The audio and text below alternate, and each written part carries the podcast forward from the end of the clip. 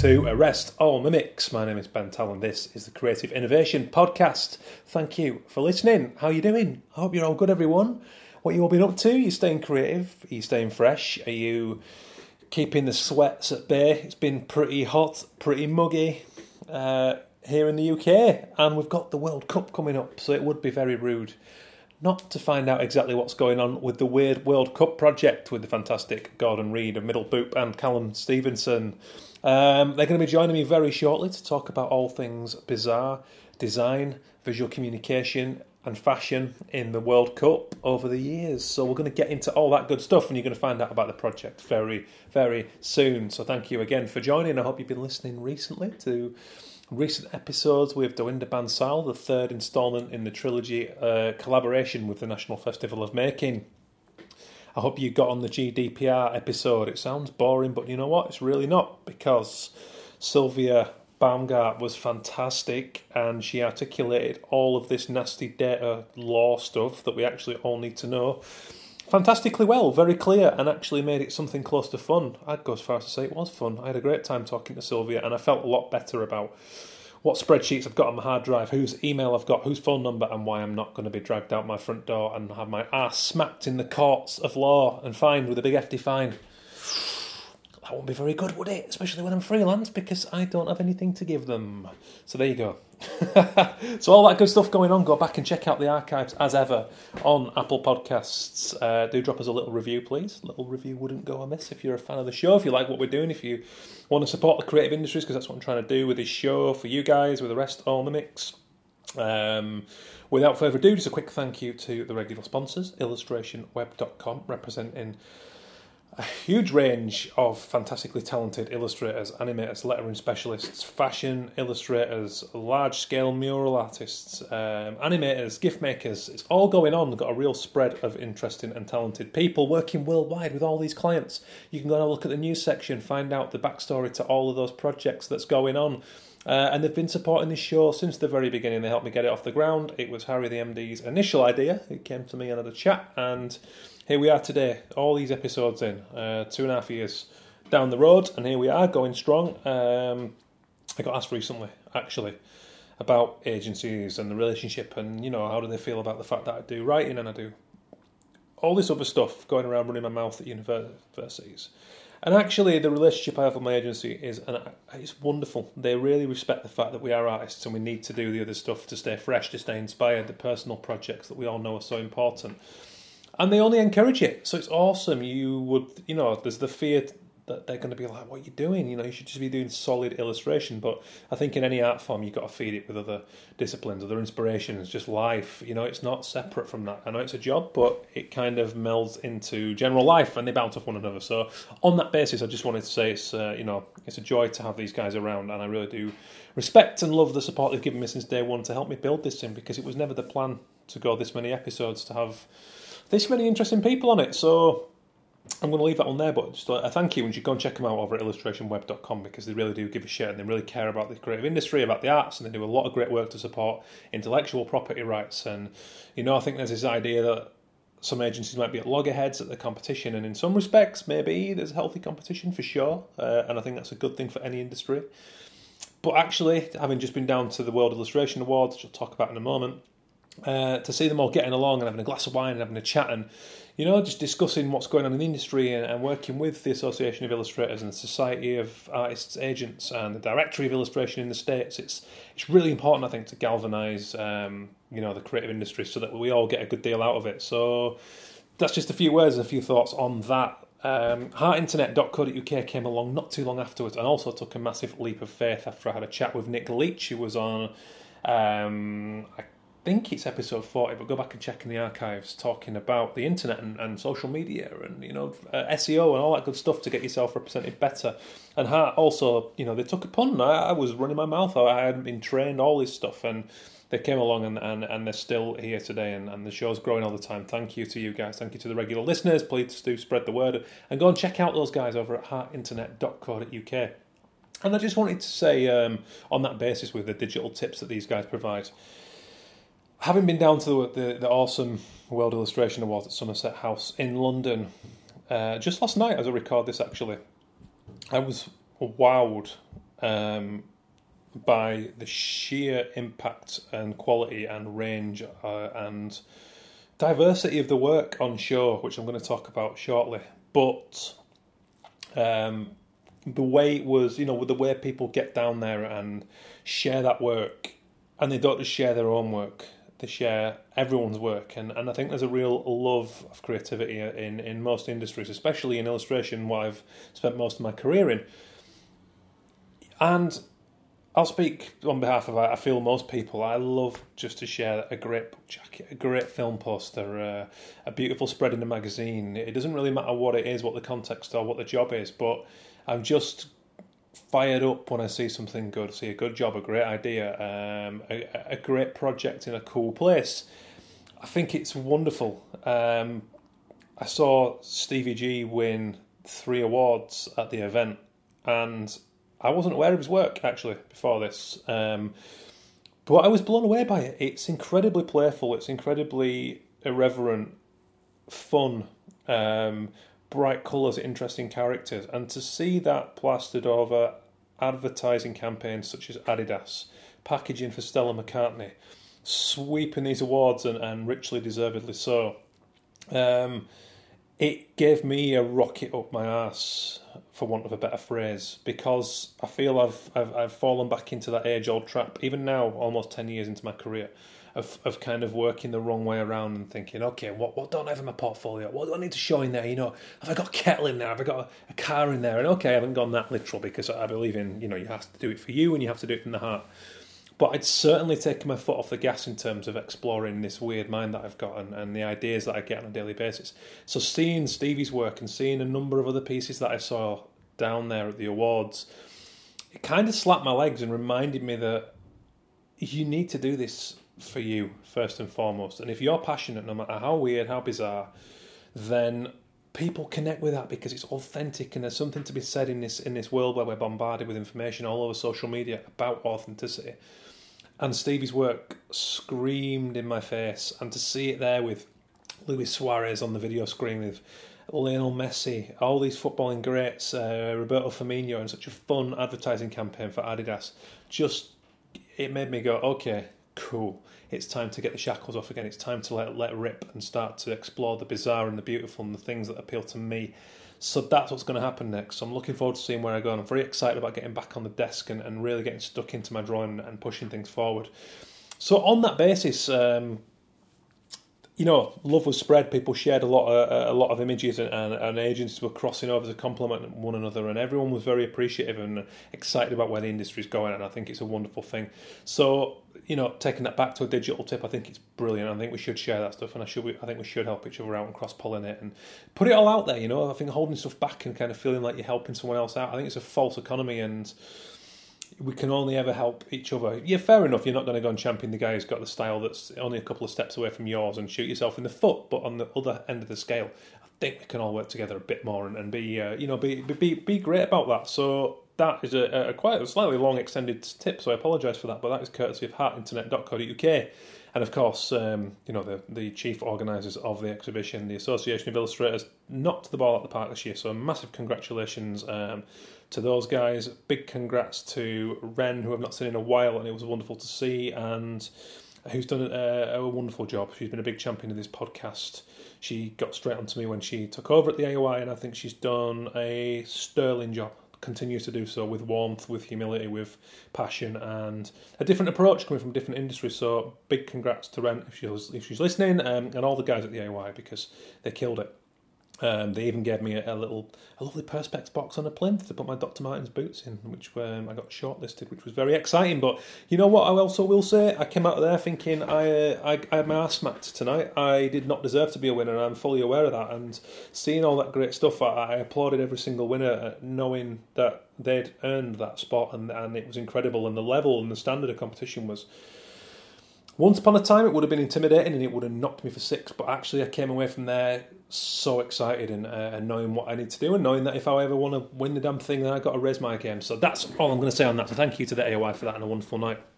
And you really should go down and see it. It's free. It's on until June twentieth down at Somerset House in London, and it really is worth making a trip and going out of your way. So there you go. Thank you very much. Quick shout out to Real Junk Food Manchester who uh, worked with the pod recently for the first video podcast with LJB Studio, and that's enough banging on about all the stuff. Uh, drop us a little review on the iTunes. Cheers. Share your thoughts on social media on the show at Arrest All Mimics on Twitter, Instagram, Facebook.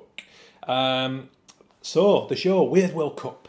So, episode 39, going back some, I had Middleboop's Gordon Reid uh, on the show. Designer working across a lot of different mediums, working with the likes of Saatchi. Uh, he's a top lad, he's a, a very fun guy, and we became friends when I was living in London through a con- uh, connection, actually. We did some judging together down at the D&AD Awards. Uh, and we did a talk too, and he's a wonderful guy. So he got in touch the other week and he said, we're doing a project, we're putting weird World Cup moments on beer mats. We're going to distribute them around pubs and we're going to sell them as packs of 20. And you will be one of a number of design studios involved if you want to get involved. And we're going to sell them. And the proceeds go to Football Beyond Borders. So I'm not going to sit here and bang the drum about Football Beyond Borders because they're fantastic. And you'll hear why on the episode. But I was in and uh, you'll hear about the moment that I chose. We'll get into all that good stuff, and it was all about pulling the weird moments, not the the big moments, the, often talked about stuff, but the weird, the the, the bizarre, the, the, the odd things that no one predicts about the World Cup. And you're going to hear about you know who's in, why, what they've produced, what Football Beyond Borders is, and we're going to get into all the good stuff about the visual side of the World Cup, from the kits to the the logos, the branding, the um, the moments, you know, and just the oddities. So please get us your contributions over. Go and buy a pack of them and support a frigging awesome charity. Football Beyond Borders. They're awesome. Go and see what they're doing. They're all over social media. Their website is great. It's a great community project. And head over now, please, to weirdworldcup.com and buy your pack. Five quid for 20 beer mats designed by prominent designers and illustrators. I feel honoured to be a part of that. I'm not sure I would quite class myself as that, but uh, the other 19 guys put me in great company, let's put it that way. Um, and you're going to find these things around London in pubs. Um, it's so good, and we're going to get deep into all that stuff. So go over and buy your pack, please. It's great value, and these things should be treasured. Um, so that's about it. Thanks again to the sponsors uh, Association of Illustrators, heartinternet.co.uk, illustrationweb.com, Real Junk Food Manchester. Um, and thank you to Gordon and Callum for coming on board. Um, yeah, when when we started the bloody uh, the World Cup project, uh, we went to this pub and I, we, I was saying to Callum because like, we started talking about football memories and how uh, we should do a project for the World Cup. And I was like, oh, Callum, because Callum's a Liverpool fan. I was like, Callum, do you remember? You remember, don't you, when Palace in the Worthington Cup when Palace Palace beat Liverpool two one. Yeah. And then you went on to beat us five 0 and you were like, he was he was holding, he was like, yeah, yeah, yeah, and you just see him trying to work it out, and he's like, Gordon, I was two. That's amazing. It is. I have to look back. I have to Google anything like I want to know from the past. It's like I just don't. I'll, it's strange. I'll send you links to that because uh, my favourite, Andrejs Rubins, a player, a player that Crystal Palace got. And I'm not kidding. So our assistant manager at the time got got in touch with the fellow who wrote Championship Manager, who created that game. Yeah. And he used to go. He used to go to the guy from Championship Manager and go, "Listen, mate, we've got seven hundred grand. Can you find us three players from Latvia that we can just get on the cheap? We need a winger. We need a defender." And that's how we got this Andrejs Rubins guy. Is that right? Through the champion Championship Manager game. Wow, there's something to be said about that. Brilliant, isn't it? Yeah, that's fantastic. just crunching football down to data. That's Yeah. just like, yeah, that's perfect. The brass tacks. I mean, the conversation we had when it that kind of stimulated the whole thing was the Rob, the Rob Green, those blunders. Oh, the Rob Green blunders. That was the one that was just like, Yeah. this is like everyone knows this. And when Rob Green went to kick in, it just kind of like rolled underneath it. Well, well, it was funny because I remember where I was when that happened. It's like it's one of those moments, one of those England moments where you just remember where you were because it was so ridiculous. And I remember saying to my stepdad around because he kept going, "Who's this? Who's this prick in goal here? Who's this fucking? We're useless. Who are we?" And I was like, "No, no, he's really good. He, he plays for Norwich. He's brilliant. Rob Green. Honestly, like he's he's going to be the next Seaman. He's going to Yeah. grow a moustache and a mullet, and he's going to." yeah, And then he's going to within- get knocked by Ronaldinho. He's gonna- Within like 40 minutes, he'd, uh, or however long it was, he'd uh, he'd been yeah, he'd Done done that. Completely imploded. Yeah, My dad kind of just went outside. Just sort of sat up. he took a walk, did he? And I thought, oh god, he's going to go nuts. It's going to go one, one way or the other. He's going to go nuts. Or he's just going to kind of do a silent one and just sort of disappear. And went out to the garden You and never just sort see of him sat again. there just looking at the stars for like 10 minutes, just thinking, like, what is going on? Because we do have Those some walks sort of... are awful. I've had some shockers. Yeah, Really bad. Like tears kicking walls. yeah. I remember a friend when we were kids, and this is going off track, so he's got club football. I think, if I remember rightly, Spurs had knocked Leeds, so I was part out of the cup, and um, we were so angry. We were like 13, and we'd had all the optimism. This was our year to win the cup. We were doing all right with all the kids coming through. Got dicked by Spurs White Hart Lane, and um, and I remember we had this like knackered wall outside the bottom of the street. I remember pulling like a really small brick out, tossing it across on this like the street with nothing there, and then turning around and his mum stood in the doorway, and she just went, "Ben, time to you, fi- time for you to go home, I think, my love." And, and as, I- as I shuffled off, I just heard this, "Alex, in. I do not like hooligans." and he got grounded for three weeks, and I've never let him live it down. Amazing, It's like really passive rage, like the, the, the timidness with which he threw the stone was unbelievable. And there is something with England with goalies. I don't know what it is, but there is something. Like even, I mean, not World Cup, but like Joe Hart, Iceland. Like how long ago that was? Two years ago. Yeah, and that, he let one trickle in, didn't he? Yeah, yeah, he was pretty bad that tournament. I mean, they were all pretty It's bad. some sort of weren't curse, isn't it? Yeah. Yeah, No matter how good. yeah. I Even in mean, that golden era of Seaman, when, when you know they had Nigel Martyn couldn't get in the team, you had all these still the Ronaldinho classic. It's just like it's there. It's always there. you're giving, It's yeah. like a backlash for Gordon Banks. We're paying for Gordon Banks now. It's like it, it's like the Lehman, it's like Lehman Brothers collapse. That's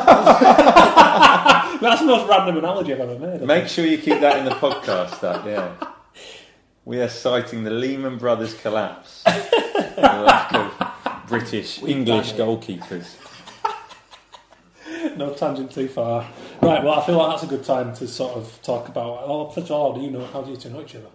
I know you, Gordon. I'm sorry, uh, Callum. I know you through his project. What's the story between you two? Well, we we met. I was I was lecturing at Ravensbourne Uni, which is where Callum was going to university at the time, and I was doing some. I was working on their D&AD work Mm. because they'd somehow caught wind of the fact at Ravensbourne that I'd been working with D&AD for a little while, which is how we met actually at Yeah. D&AD.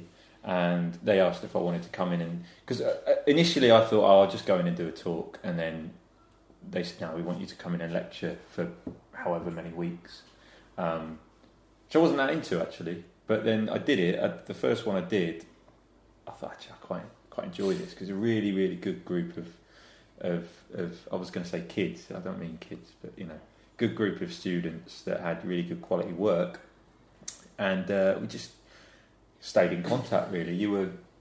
I don't know. We got on anyway, didn't we? Yeah, we, we Um, just kind of we were talking about the work, but then it, it would be tangents about football, Palace, or you'd be to see a Palace game, and more kind of like you know mates, and then you know just kind of like went from there. It was really simple, wasn't it? It was just a couple of sessions, and then stayed in contact, and then Yeah. it's funny how quick time goes, and then you're doing projects together, and it's just like probably been a year since then, which is absolutely crazy. That is a year, isn't That's it? nuts. Yeah, Wow. yeah, yeah. Because uh, Callum had some like fantastic work, and so I got him in to do a project with me, like an album cover, a while ago, which was, I mean, it was atrocious. Really, wasn't it? I mean, no, other way, no other way of saying it. Yeah, it was a tricky project, wasn't it, Yeah. to say the least. which is like a classic album cover project, really, where just uh, everything's on a knife edge at all points, and the work. One day you're getting phone calls from the label when everything's going beautifully, and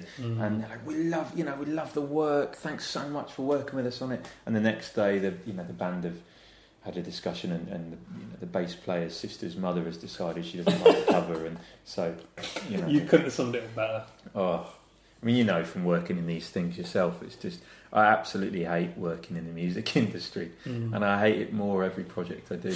And but I'm the sucker for going back. I always go back. Yeah, because it's that beautiful canvas in it. On the when you've got a clean project with nothing poison in it, it's like oh, Yeah, Yeah. beautiful canvas to work on with all these ideas, and yeah. that happens. If it's some dickhead with a guitar, I'm, I'm in.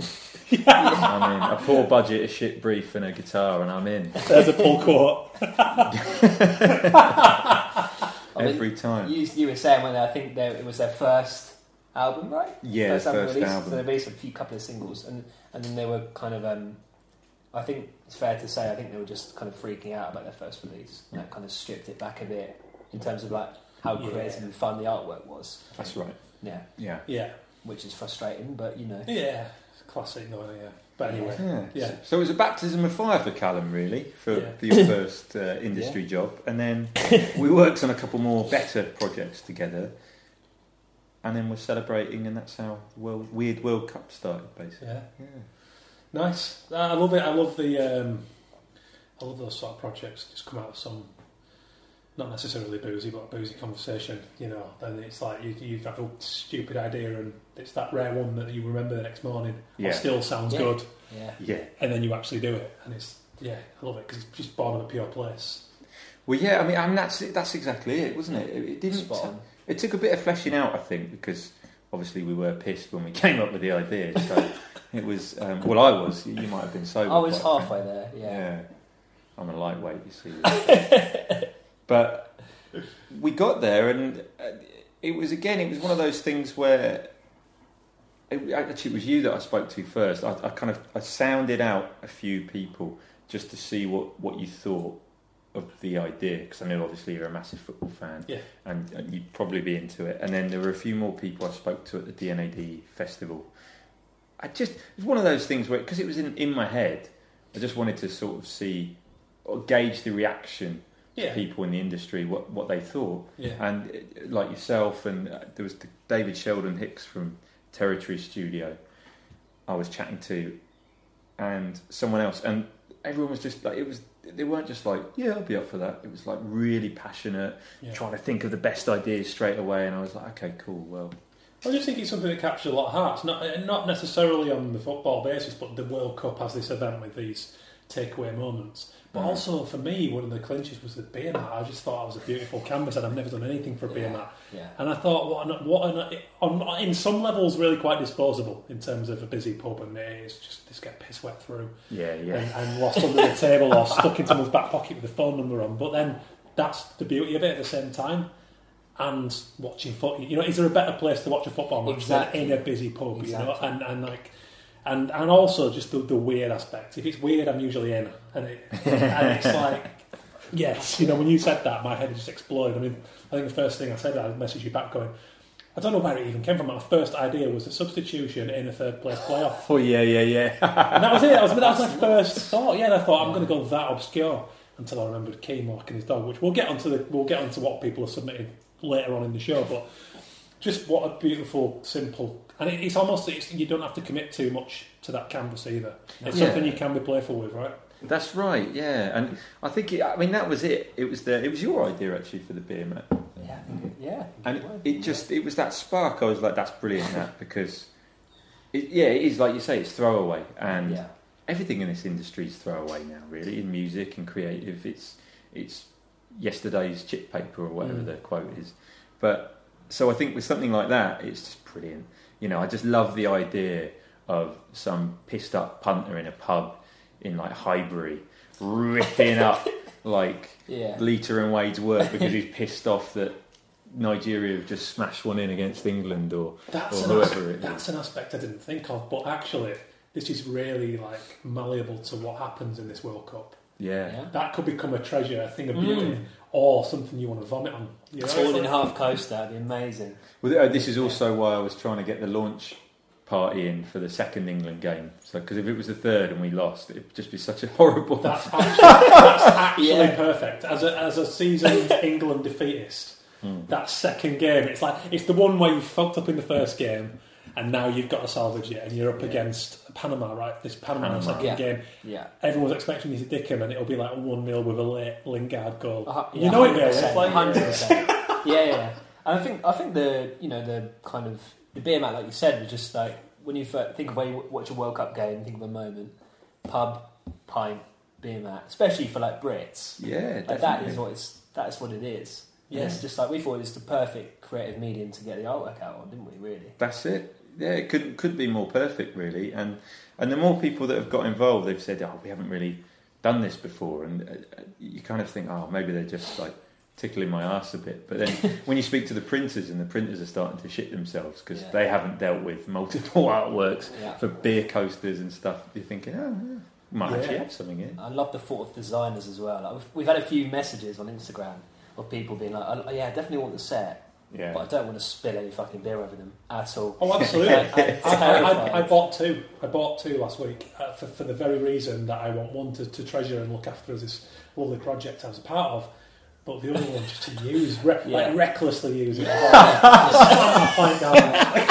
Fold it up and rip them up. I don't care if the dog knocks it over, you know. It's like I'll call him over with something juicy just to make sure he does. And please tweet in your photos when it is amazing, destroyed. I want, I want to see the most destroyed, half peeled off Yeah. one like on a penalty shootout. Oh, yeah. Wouldn't there be a nervous tense, sort of nervous, yeah. peeling, Yeah. kicking it at the corner? Well, because I'm, I'm the worst for it. When uh, like, every time, if we're in a like a crap pub that, that will have coasters usually, or any pub that has coasters, and we're watching a game, I just I just rip them up. I just leave an Yeah. absolute detritus on the table. just, just mm, pulp. A snail trail of sexual frustration, or is that that's the labels, isn't it? That's the labels. When you're peeling your beer bottle labels off, that's what it's meant to be, isn't it? Sexual it? frustration. Is it? Yeah, but that's a whole other, that's a whole other tangent. That's what I'm really keen about Yeah. that.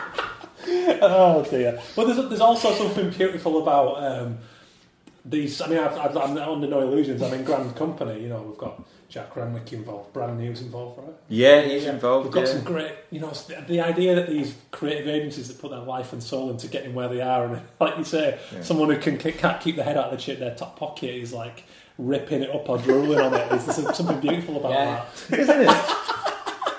So that brings you right down to earth, doesn't it? That levels you right out. Yeah, well, that's what I was thinking. Yeah, just these like you know incredibly talented and well-known design studios and artists just in some pub in Mile End with some punters Yeah, who's love it. resting their London pride on it and ripping it apart. It's just such a funny, uh, yeah, such a funny thing. At what stage did you think of Football Beyond Borders and why? We, I mean, they were my go-to people. We when I, when we set out to do this, I always wanted to get a charity involved, and with this, I just felt that, especially because it's a football charity and they do really amazing work. I I got to learn about them through actually a project I worked on for the Euros with two friends of mine who did uh, like a temporary transfer tattoo project called Temporary Hope, and they worked with Football Beyond Borders on that. And I got to know about them then and saw the work that they were doing. Just kind of kept an eye on things, and so when this came about, they were the only people I wanted to approach really. And I phoned, I just phoned Jasper one day and was, and, and who runs Football Beyond Borders, and said, "Can we do this? Can we do this? Would you be all right with us? You know, all we need from you is a logo, really." Yeah. and we'll give you some money. And he just said it was perfect because they, at the moment, are fundraising for a new multi-purpose hub in this pretty nasty estate in Brixton. And he said, "Yeah, we're using the World Cup, and we're trying to get all sorts of different things involved to raise the money for the World Cup. Mm. So this could be perfect." Wow. Um, so yeah, I mean, they've been really supportive actually of the project and have chipped in any way they can. So. Mm. Uh, yeah, I always thought of those guys because it, it, it made sense to link it to a football charity, and it, it's something that I feel really passionate about. Using football as a medium, as a means to engage with children who have come from like a quite harsh background, Yeah, Um, and yeah, it's just really cool. And we actually we went down to see their centre yesterday. That was great. Brilliant, wasn't it? It It was really was. such an eye opener. This is like, as in, is this their hub or is this one that they're, they're building now? What? Yeah, so they're, it is, they're using it as a hub already, but it's, it's a shell. Okay. It, it was a place where it, it was a shop, where to say the least, right? Yeah, um, which is why the money that we're raising, we know is Yeah. going to go to a good thing. But um, yeah, it's brilliant. It was so good because we just we just got a lot more information about some of the kids that were involved, and, Mm. and Jasper was talking us through it, and, and some of the ho- the horrible stuff. Yeah, yeah, yeah. And we, we both said afterwards uh, that it's like it's so funny because you know you sit in your East London studio going, I'm going to do this project for, and then when you go down there and you, you meet the people that live on that in that area Mm. and get to see how ingrained football beyond borders is with that community there, and just see the football pitches that they've already raised money for, and just see the kids playing on them, and yeah, it's a gnarly place. Um, we, we went into that space, right? And he said, "Yeah, we, this is where people were squatting here." yeah, the people were squatting there before, yeah. Mm. So it was it was a proper squat, and they when they were turfed out, obviously it was an empty space, and it made sense that they, you know, they could take it over and, and create something good out of it. So, yeah. And what about Paddy? Oh, Paddy, we could talk about Paddy, Paddy. can't we? Yeah, he was a lovely. you talk about Paddy, go on. Oh, this this bloke with a what? How did, two maybe gold teeth, a mullet, Oh yeah. like and just an absolute character. Camo of the estate. trousers. yeah, and a I really nice already. bloke as well. Yeah, exactly. And he was sort of loitering outside, wasn't he? Yeah. And halfway through the meeting, Jasper was kind of just checking what he was doing, but grinning as well, wasn't he? And he, he, kind he kind of came in and basically said, Look, Paddy, we've got a deal. We've got a deal. I'm thinking, what is this? What is this deal? so he basically had a deal with Paddy, wasn't it, to keep him out of the space. before six thirty. That's it? right. Yeah, yeah. That was the deal they had. Yeah. Goes, we got we got a deal, Paddy. I thought I thought about and he's going around and he's, he said, I, I've kept all the stats on who's been playing on the pitch and this and that. Get me between the sticks. yeah, get me Get me between the fucking- sticks. Get me between the sticks. get me between the sticks. He Paddy, we'll talk about this later, mate. Six thirty. Remember that? He goes, You'll see me upstairs. My Irish flag and my the, he's got the Irish flag and the Jamaican flag in his. In his and he said, did he, my favourite bit was when he said, "Yeah, I'm going to be a top goalkeeper. I'm going to be a top goalkeeper." And he yeah. went, "Well, if you if you want to if you want to do that, Paddy, you need to lay off the cigarettes Yeah, it's, and the strongest and the hardest Because- I mean, what we just talked about with the England squad. Maybe he's got a shoe. Maybe he's got an outside chance. Yeah. Irish, the matter. Doesn't matter, yeah. Let's face And he it. walked in, All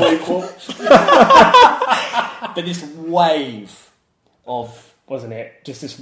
smell because he went. You have to cut out the cigarettes and the stronger stuff. And I mean, he just came in, didn't he, with this? He went, oh, Wow. A, a, a waft of weed.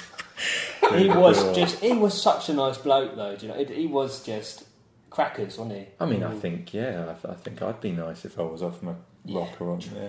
But an absolute fucking character. Yeah, yeah, Just, brilliant. I, I, I mean, must be the life and soul of that estate because yeah, everyone had a smile on their face when he came in there. Then he sort out a parking Oh, permit as well for yeah. the guy that worked there, and he said, Jasper said, "Oh, you've you finally got your parking permit from the most unlikely of sources." Like Paddy just rolled in and offered you a parking. He, he did sort of offer it with a proposal to the woman, though. So, yeah, There- she, she'll get this parking there was a permit. catch. Yeah, there was a catch. You had Paddy to get this.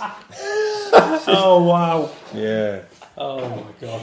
Well, just just to go back again, like, like, to the to the sort of the more serious issues you hit upon there. Like I remember in the summer holidays when I was about I don't know I was 11, 12, maybe even thirteen, in my hometown, a small town, and and you get the summer holidays six weeks between school. And I was quite lucky because I had parents who'd take me down like the local youth centre, whatever it was. They'd make sure I had a mate coming over for tea. There was always something happening. They knew where I was, whatever that's not the case for a lot of people, and football seemed to be this thing that could step in. It was a football and art were two things that I've always pointed to as really important channels for young energy. Yeah. And they, what they used to do, which I don't know if this was a widespread thing, I don't think it was, but the, the police ran a football tournament in the summer holidays that ran for three weeks of the six weeks, right in the middle of it. And it was like 16 team tournament, squads of seven, eight kids on, on down at the local sports facility. And it was awesome because you get, and I've I've actually been writing about this for a piece recently, and you would literally get kids you'd seen after school knocking lumps of each other in an organised fight because they'd, have a kick, they'd kicked off with each other at lunchtime were suddenly down there captaining teams, and all their mates are there cheering on their team, and it's all quite tribal. But it's run by these policemen who you wouldn't know they were coppers unless you'd seen them in their uniforms. And it was a beautiful thing because it just it sucked all these young people into this sports centre Yeah. Brilliant. Even when you're all knocked out, everyone's around the pitch come the semi-finals, and it's like it's a big deal. Yeah. And that gobbled up three weeks of them, six weeks. So for them kids who, who maybe haven't had the best start in life, or you know they're hanging around on estates, whatever, they don't have the best guidance. I think football's got a lot to say, and it's far it's far less linear than people give it credit for. Yeah. Yeah, definitely. agree with that. I mean, we're, we're doing a five-a-side tournament, aren't we, with the lads there? We're going to do a five a side yeah, a five a Brilliant. tournament. So this is really uh, so this is actually is this giving you more than obviously the, the, the project's a beautiful thing, but has this actually opened doors for you working, you know, deeper than Di- the project itself? So. It looks like it, yeah, definitely. We, uh, I mean, we had a great chat yesterday about. I mean, he was get, he was really talking. Jasper was really talking about some of the programs that they do and the people that they get involved and and how some of the kids have like gone on to. One of them's at Fulham at the moment, Yeah. behind Sessegnon, so Wow. that sort of stuff. And but yeah, we were already talking about how we could, could get involved. You know, some of them want to do design and and, Yeah. and work in media and, and advertising and things. So yeah, it's, it's definitely. Uh, I mean, I've fallen more in love with, with the work that they're doing Wow. for sure. From having that, from having that contact with people, and, and and one of the student, one of the guys is a really talented young illustrator. And we're getting him to do. He's going to do a, a mat, isn't he? Mhm. That we're doing. We can, we're not going to print it because we've got so many and we've got like two days. But Yeah. uh, we're going to showcase it and get him to do some stuff on Instagram. Fantastic. Yeah, You know. post it online. Yeah, 'Cause post he's, it online. he's so keen as well. Like he, you know, he's, all, he's messaged us today with an initial design, and he wants to know what, what how do I improve this? What do I do? Um, and Yeah. it's amazing. It's a really great feeling, isn't it? To, It's, it's yeah, it's brilliant to be just to be able to help in any in any sort of way, and I, I think I think everyone uh, who's a designer who's in our sort of position should should be able to give some time to Yeah. to help people really, which which is initially why I started working with Ravensbourne. I thought it'd be great to, Yeah. to help the next Mm. the next stage. Well, Uh, I think you hit a great point there. Whether it's well, it doesn't matter really whether it's art, dance, acting, football, rugby, ballet. Whether they're all beyond the actual surface value of, of whether you want to do that professionally, or whether you just love it. It's a conduit for, for personality, and, and for me personally, uh, football was my way into the industry and still makes up a decent chunk of my clients. I don't know about you boys, but it's it's always been much more than that. Very average as a player. It took me, six- it took me 16 to realise it, and two weeks ago my leg slapped in five aside and a harsh reminder of just how average I am. And come back to it for the first time in three years. But that's beside the point because it's that conversation you have at the you know the canteen or Yeah. on the bus. If you've got a footy top on and someone goes, "Oh, that's who you support," is it kind of thing? It, it Yeah. just they all open doors, and I think it's a really special thing. So it's like that really kind of that gives me a big kick to hear that actually you know there's there's scope here for you guys working beyond this project. Yeah, definitely. Um, I mean, for me, I've not re- I've not really worked with many. Have I worked in? I, I haven't, but I, you know, I'd love to. Yeah. It just hasn't happened. Like I wanted to do projects on football before, but it Mm. kind of felt more like I was just kind of aimlessly kind of designing things like stylistically. Like I'd focus on boots from World Cups or Mm. something. It didn't really have a core, to be honest. It's that idea, isn't it? I think that, that is needed for something like this. But um, Well, let's get into the World Cup stuff. It's, uh, with that, I think we've got a nice overview of the project. Then we'll come back to what's the sort of submissions and you know what's what's been going on in terms of the designs a little later. But um, so, I mean, as we as we think we hit upon quite the age gap between you two. So what what's let's go with first World Cup memories for but for each year. well, for me, my uh, my first World Cup memories, I, I just about missed Italia '90. Really, Yeah, I got I've still got a ball somewhere, the Italia '90 ball with that beautiful mascot on. oh, I had that. Was what the- with the little on on each panel. That's right, I had that. Did yeah, you? And I treasured it. Yeah. brilliant, isn't it? Yeah. Those tiny little balls. Yeah. Yeah, you weren't even born, were I'm you? not son? gonna You weren't even even born. you weren't even born. Um, Get out of here. Yeah, Take yeah. yourself out. This is my house. you get out. Um, my first memories were were USA '94 because I was actually it was really funny. I was living in uh, America at the time. I was living in Boston with my mum, and it was there was absolutely no interest in the World Cup Mm. at all. Like none of the kids knew about it, cared about it in any sort of way because it was a hockey town, really, Boston. Hockey and uh, baseball. So you mean to tell me nobody's walking around in that beautiful shirt? No, it was such a Oh, waste. That kills me. One of the best logos, Pentagram. the pentagram. when I was doing the research for this, I was like, wow, we've got some design meat. Yeah. a design anomaly. Yeah, yeah. And then uh, just a wasted tournament, really. But yeah, they those were my first. I mean, to be honest, I couldn't even tell you who was in that team. I mean, would it uh, Platt and We were in it. We missed out. oh yeah, of course, Graham- yeah, we missed Graham- out. The whole Graham Taylor turnip thing. Turnip head, transpired, which is a piece of design in its own right. The Photoshop of his face on a turnip is something. That's a, that's an episode in its own right. But Yeah. we'll save that one. But but yeah, no, it's, it's Tony Dorigo, I, the, the Australian left back. who actually bollocked me on Twitter for conceding four goals in a five-side game. What really? Seriously, Callum, Callum's joking now. Yeah, we uh, yeah we had a we, had, we we snuck into a student league. It's only going back three four years. Um, me and a bunch of other lads who'd not played for a while. We ended up sort of winning that season's league, and we go, I don't know what it was. Oh, that's it. I'll tell you what it is. It's the friend who was playing centre back for us. He's got a, a love of ridiculously weird football shirts. And he started tweeting all these obscure players, going, "Come on, let's let's try and get some inspirational tweets from these like sort of obscure retro players." So I pulled Tony Dorigo out of the hat, just, just back in my mind somewhere, Yeah. and, and I was in goal at the time. I went, "Oh, Tony, we won a big game tonight, uh, five four. You know, this has set us up for a title win, provided we don't lose in the last game.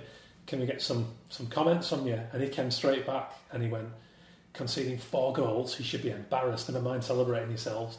Done. That's it. Left it.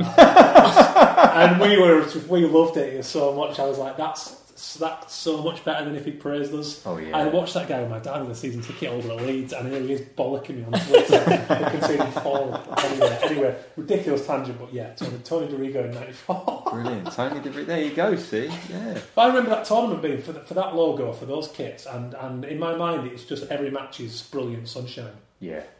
As a visual memory, it, that's my like, presiding memory of that. Yeah, beautiful sunshine.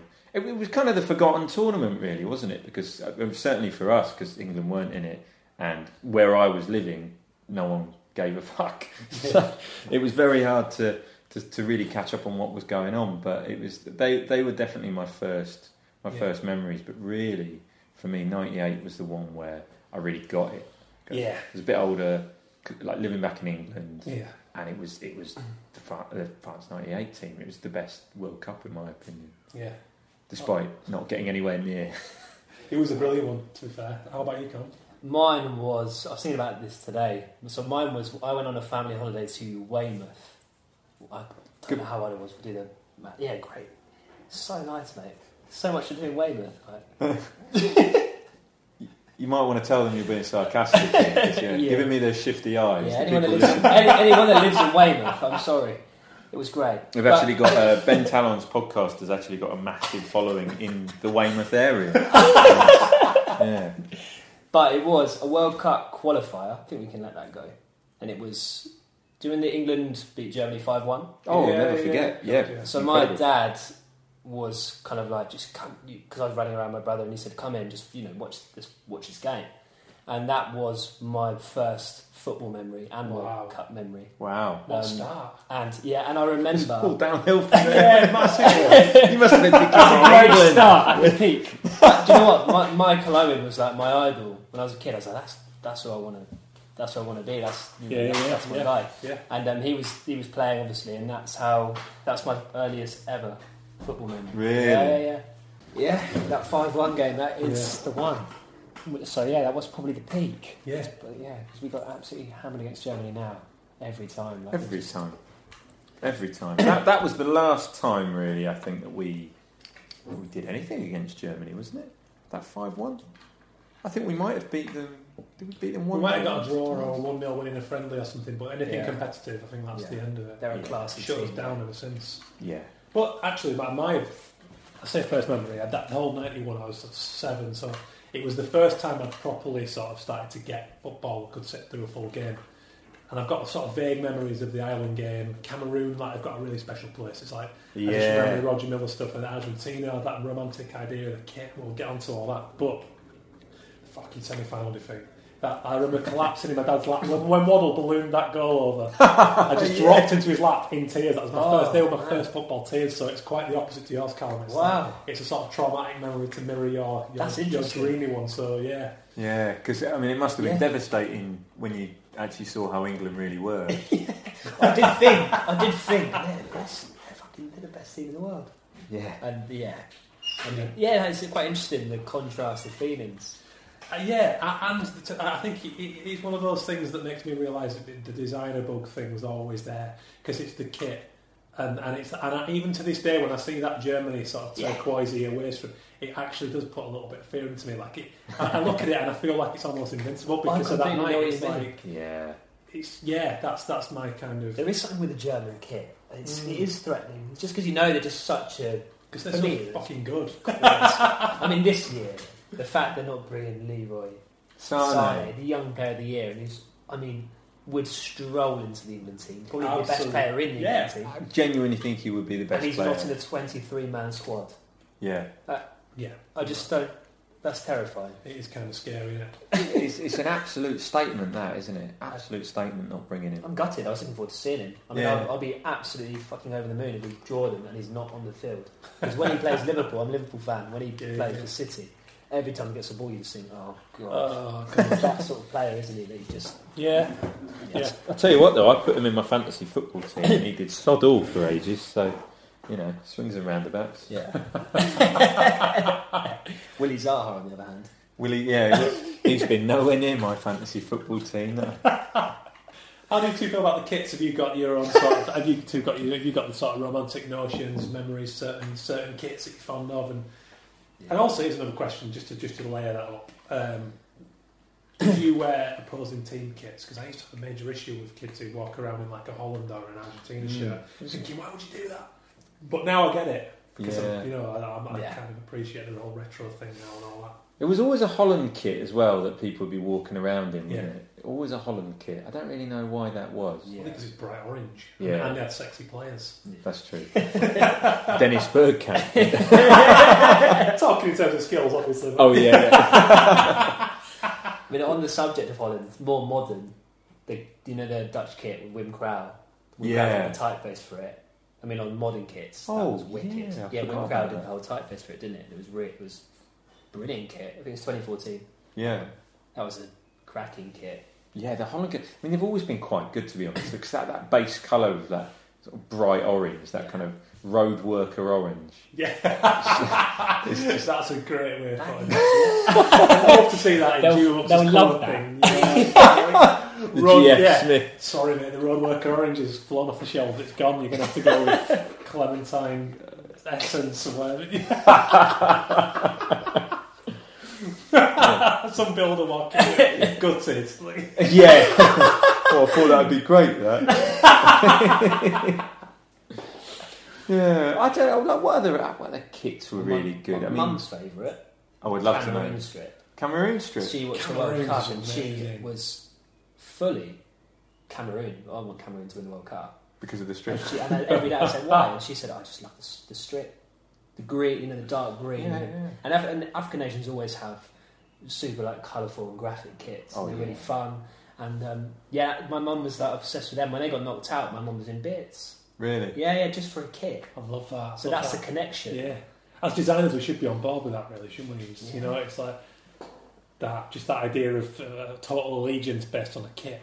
Yeah, I like that which idea. Actually, randomly enough, given that my granddad was a Geordie and a diehard Newcastle fan, and me and my dad were diehard Leeds fans, my nan was a Crystal Palace fan.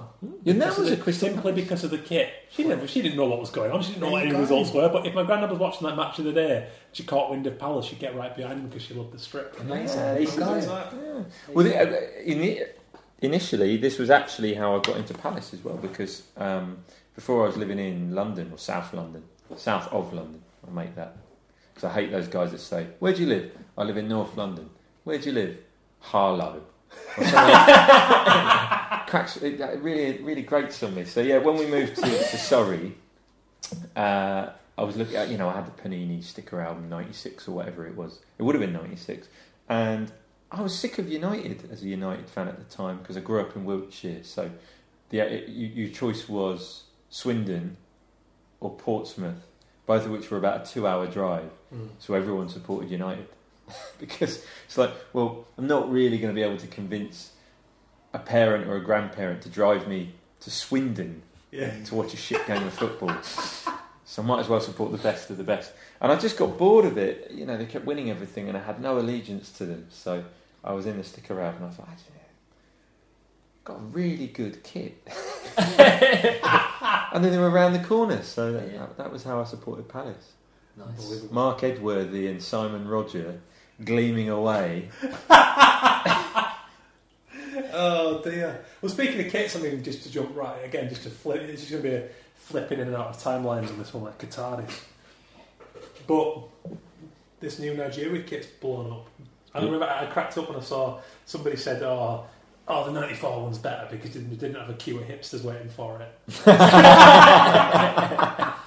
which is kind of true. They've they've smashed it, haven't they, with the hipsters? But they really have. I mean, it's, it's mid '90s, tastic. Oh, Yeah, it's a fantastic kit. It's great. Yeah. Just puts a smile on your face because it's so different. yeah. And have you seen the photo? I printed it out for our for our viewing pleasure. Look at the uh, look at the launch photograph. Oh, the colourways are they? They're Don't you the just wish you colourways. had directed Look at that? those I colourways. yeah, with the big You've got the golden What eagle statue on a plinth in the green background. And that's just and look at the arrogance. A friend messaged me from France. He's on like he's, Bucket he, hat. Got a friend who works for ESPN and he's, he's over in France at is it Roland Garros, the tennis tournament that's on at the minute. And um, and he just went. He, he messaged. I did not message me all week. Obviously busy working on his dream thing. He's, and, he, and he went. He went. I'm, I'm getting back to you on this. He went, look, just look at the state of Iwobi. He went. Is there a more average player looking more arrogant? He does look very, very That's arrogant, doesn't he? Yeah. I mean, he's he's, spot on. I mean, he's a good player, but he's so Yeah. he's he's not well beaten. That's yet, a rap you know? video photo, which I I, which, I, which I love, but he's owning it a little too much. Amazing, He's, bought- he's bought into the hype a bit Amazing. too much. I was about to I say that's it. the rap squad, isn't it? the colourways and the, Yeah, Yeah, the art you're direction's into it. wicked. It's, fanta- it's actually fantastic. I'm actually a little bit Oh, jealous is that of the that. I ball didn't as well? I direct that picture. Yeah, the ball just snuck on there. It's God. just uh, attention to detail. so yeah, That's a anyway. kit of the year. So listeners, uh, yeah, go, go go and have a look because it's a very visual podcast for an audio format. But football fans will know what I'm talking about. Yeah.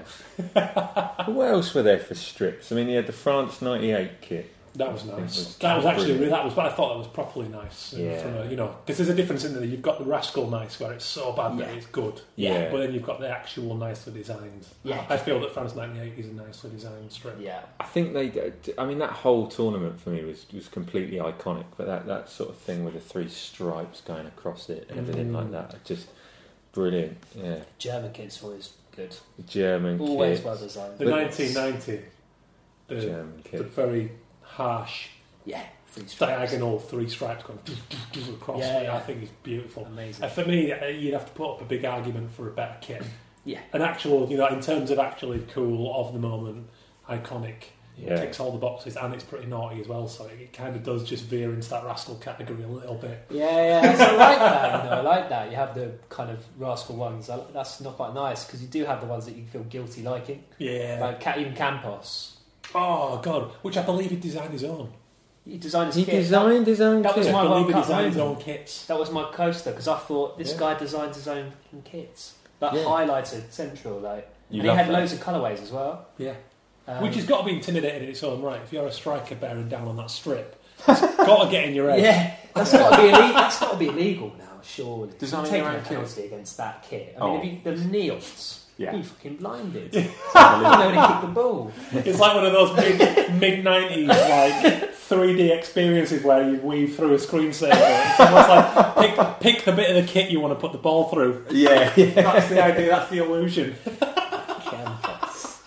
Oh boy, and then Manager going, "What are you doing? You were sitting straight at him." It's like I'm trying to get it through the seat. Green and- That's right. Like, Oh, this is your Campos strip. Yeah, just like absolutely bonkers. Well, there's so many of them. I mean, I, And so I many. think yeah, the, yeah, I think the icon, I think the iconic one is uh, yeah that. So the neon yellow, the pink, and the green. I think it's the 90, again. It's the '94 World Cup, which was just an explosion of ridiculously horrid but awesome kits. Like Yeah, I mean that that's that timeline for design when you're talking about '94 when when things like Photoshop first really became became not even industry started to become industry standard, and people were just creating utter bollocks, utter bollocks design work because suddenly they were free to do it because you didn't have to typeset stuff anymore on a big thing. That's a You good didn't point. have to I never on- thought of it from that point of view, but you might be right there. When you think about even just the Premier League and the goalkeeper kits and of that era, Yeah,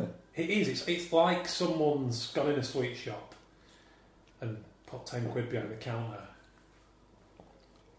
I don't know where I'm going with this, and, they, and they've and they've poured it into. I don't know what they've done. They poured it into a blender. yeah. I don't know. I, I'm talking utter bollocks myself now. This is me west, but.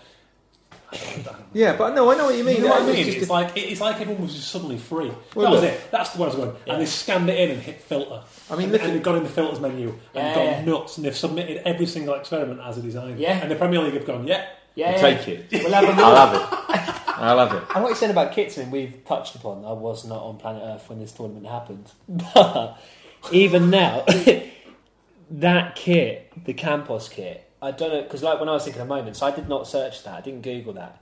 Something, in your, something in your mind, whether it's a different kit, maybe, but something in your head thinks, "I remember that kit, that fucking kit, that guy with like the neon." Do you know what I mean? You just see it somewhere, and you can't miss it, and it just sticks in your head. It's a, it's a really just this graphic that you can't forget. It just comes back up. There- and it's always goalkeeper kits, isn't it? That I'm- I mean, this that's that's Yeah, because you've got that one um, poor yeah. bastard to focus on where it's Yeah. not going to affect the rest of the side. But you can, it's like creative liberation on the goalie. And they're the ones who've just got to stand there and take it. Yeah, I'd love to, I'd love to, imagine that podcast with all 20 keepers from 95 96 Oh. season. Oh. Or the 94 World Cup. oh, Like the, 20 years on, I'm still getting flashbacks from it. Campos is probably a wreck. he's got to be. Yeah, I bet he speaks another language. I bet he's like I bet he's one of them people who you read about where they've, they've been in a car accident or something and they wake up speaking a completely different language. Yeah, yeah, yeah. I bet he's one of them. That's a nutty kit. It's, it's mental, isn't it? The more you're the more you're showing me here, is, is the more uh, you know. See that '94 iconic, iconic tournament, really, for all the wrong reasons. Mm. What do you think of that modern ones? I've had this conversation a lot of times with um, well many football fan mates, but I'm a bit down on modern kits. I mean, okay, then the Nigeria one's an exception. Yeah, The design can be nice, but I just find it very banal. I, fi- I think it's very tidy and it's not always minimal in a good way. I'm not. Yeah, I agree. Yeah, I think again, I mean, it, it's a trend of design over the last however many years to go minimal since Mm. since the design studio stuff kicked off, and especially since they rebranded the Premier League. Mm. It, it's everything's gone very minimal, and I liked it for a while. I, I really, I really like the sort of minimal kits, but it's like you say that there's, there's got to be a reason and a consideration and a purpose for why why Mm. it's so minimal, and if it's just minimal for the sake of it, then that kind Yeah. of sucks because there's a really good opportunity to, to create something great. And yeah, I mean, I'm trying to think of some of the, the more recent kits that I've liked. I mean, uh, to be fair, I, I, I know it's not World Cup, but I loved the Chelsea strip this season. Really minimal. Mm. Everything was stripped back. I don't know Yeah. what they did. It just Mhm. just worked for me, and I really hate Chelsea. So uh, Yeah. for me to say that, And again, fine. on a club level, um, we, well, we being Leeds, released a really nice one about two seasons ago. And the, the, the, the worst thing that sums up my club is that it, it, the chairman fell out badly with the sponsors, so we had no sponsor. So you ended up with Oh, this yeah. really nice minimal, just a badge, just a nice collar, and I was like, everyone loved it, and it sold like in its droves, which says something about sponsorship, I suppose. But yeah. but I don't know. We're going off track, I I guess, a little bit in that respect. But but I just can't. I can't pick out many England strips. You know, it's like it's like when, now when I think, Yeah. okay, what's gone on the last ten years? I go a little bit blank. That being said, I do like this World Cup one. What do you think about that? Have you seen sort of the, the sort of tonal? It goes from look it up. It goes from sort of blue down at the bottom.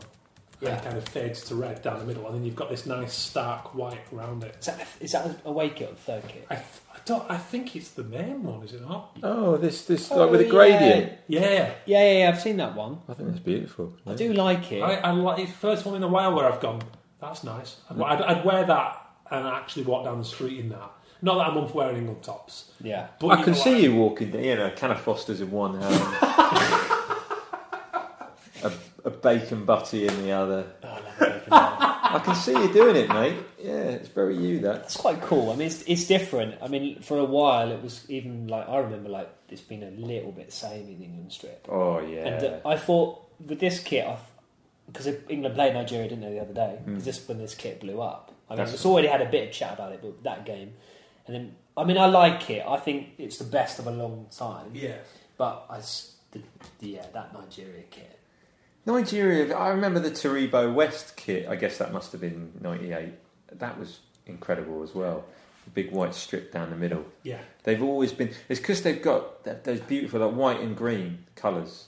It's lovely. That's It's, great, isn't it? and, uh, and you know, I don't know. You got what you say, ninety eight. Like we're pretty much spot still. We're very close in age, and I think that's when they burst on. It's like they won that. They won that Olympic ninety six. That's right. That's when they did the crazy dance, which was my initial idea for the moment on the beer mats for this project. yeah. And then I realised it was Olympics, so I, I switched tracks. But 98, then you've got, again, flamboyant side, you've got JJ Okocha, JJ Sunday Oliseh, Okocha. JJ Rebo West. It's like a team full of just intimidatingly naughty players. And Yeah. I, and I loved it, and, and I, therefore it's because I had this soft spot and the green and white thing as well. So ever since, it's almost like they can do no wrong, and this time they've really pulled out all the stops and gone, this is it, like we're doing it. And so you've got that, you've got the England strip this time. It's almost like there's, there's a slight, we're sort of drifting somewhere into mid 90s land at the minute. Yeah. I, I like that. I hope it gets pushed. Me too. I, I think a lot of design is at, at, at the moment. I think a lot of young trendsetters in design right now are are just creating work that were was was quite prevalent on like rave posters from the nineties. You know, like Goldie playing in some basement in Hull or something like that. Yeah, yeah. Yeah. And people are now on on you know getting really popular from doing similar sort of type treatments and work, and it's it, it's that whole theory that everything goes in twenty year stages. So Mm. like before, not too long ago, everything was eighties influenced, and then that's very much gone out of fashion again, and now it's nineties influenced.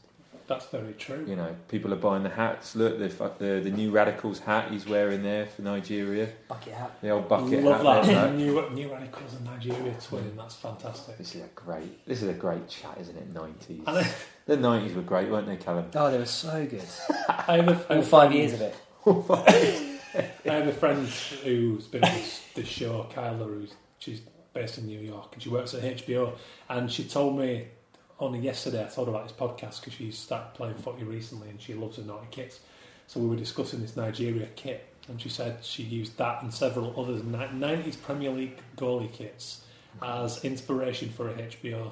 Really? Recently, yeah. And I thought, what, what a beautiful illustration of global culture now, and Yeah. actually how that stuff's being dug up and dusted off and polished, and how it's turning up on HBO channels. You know, that's kind of that's the upside of, of globalization. Yeah, Yeah, very much so. Yeah, I can't believe that. yeah, that's that's a really nice kind of yeah revival of the nineties kits. Yeah. As I there are all these blogs, and yeah, she's just eating it up, and it's like it's awesome. I'm now dragging out John Lukic's shirt from '95 and influencing someone at HBO. I love John. I miss John Lukic. I miss him. I miss him from the game. There's my cell quote. Yeah, That's mad as well. Well, I think we've we've we've, uh, we've talked kits for a while. Logos. We mentioned the Italian ninety logo. I think Yeah. it was phenomenal. it was absolutely brilliant. What was it? That's that's the question. It's like, and I'm not. Well, I get it. I know where they were going with what they're trying to do, but I think it's beautiful. Like the, th- the whole 3D, the, the block Yeah. Italian colours, the Yeah. ball head. It's just. I'd love to be in the mind of the person who created that. Yeah, I I've got it down That's somewhere. from Mason London's graphic, right? That one. yeah, that's Yeah, right. Yeah, and, and that was right. Mason London's piece. Is that right? What the actual logo? Or the- Yeah, the- that's the one. I think right. That's the one he's grabbed. Yeah, he, Is he it? yeah he, he did hang on, Zidane uh, headbutting. He did Zidane headbutting. Oh yeah, sorry, shit, yeah, the beer mat. Yes, Yeah. of course it is. Yeah, sorry, Yeah. I, I lost track. I thought you meant the actual logo design. No, no, no. I'd yeah, love yeah. to know he did that. That's what I Well, I've got, uh, I believe, Vittorio Piccione. Piccione, Piccone. This is a Yorkshireman trying to pronounce Italian. Apologies to anyone Italian listening, but yeah, no, I believe. Um, Wow.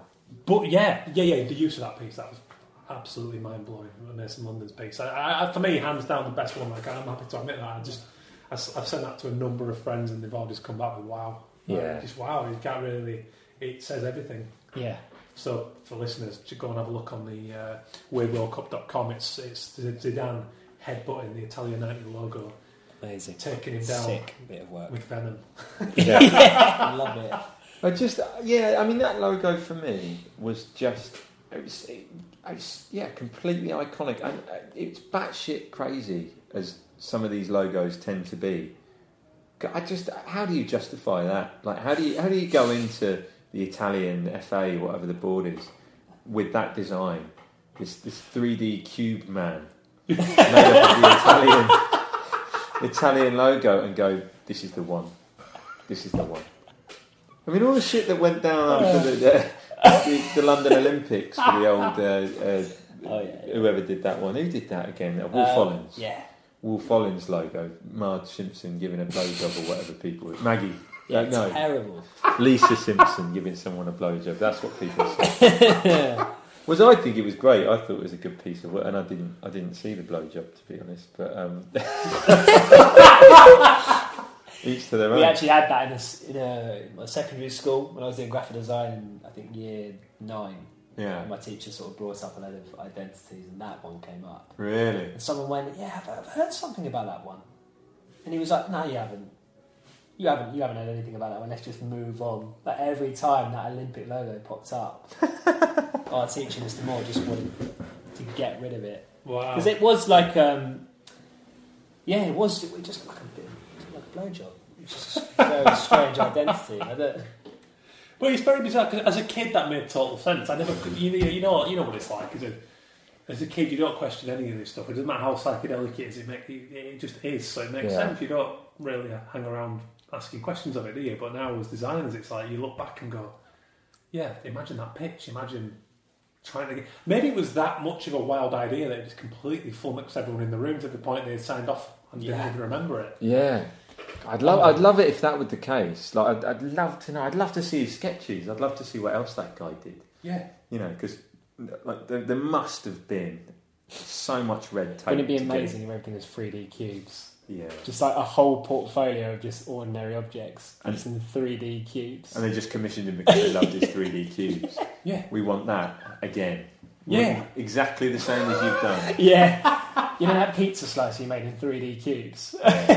Can you do us a logo for the World Cup? God, how'd you get that gig? I was just going to say, and here's the thing: you see, I'd struggle. I'd I had a real struggle on finding the na- any name of who did that logo. It Yeah. seems that anything earlier than than ninety, I was I was kind of clutching at straws for a lot of them.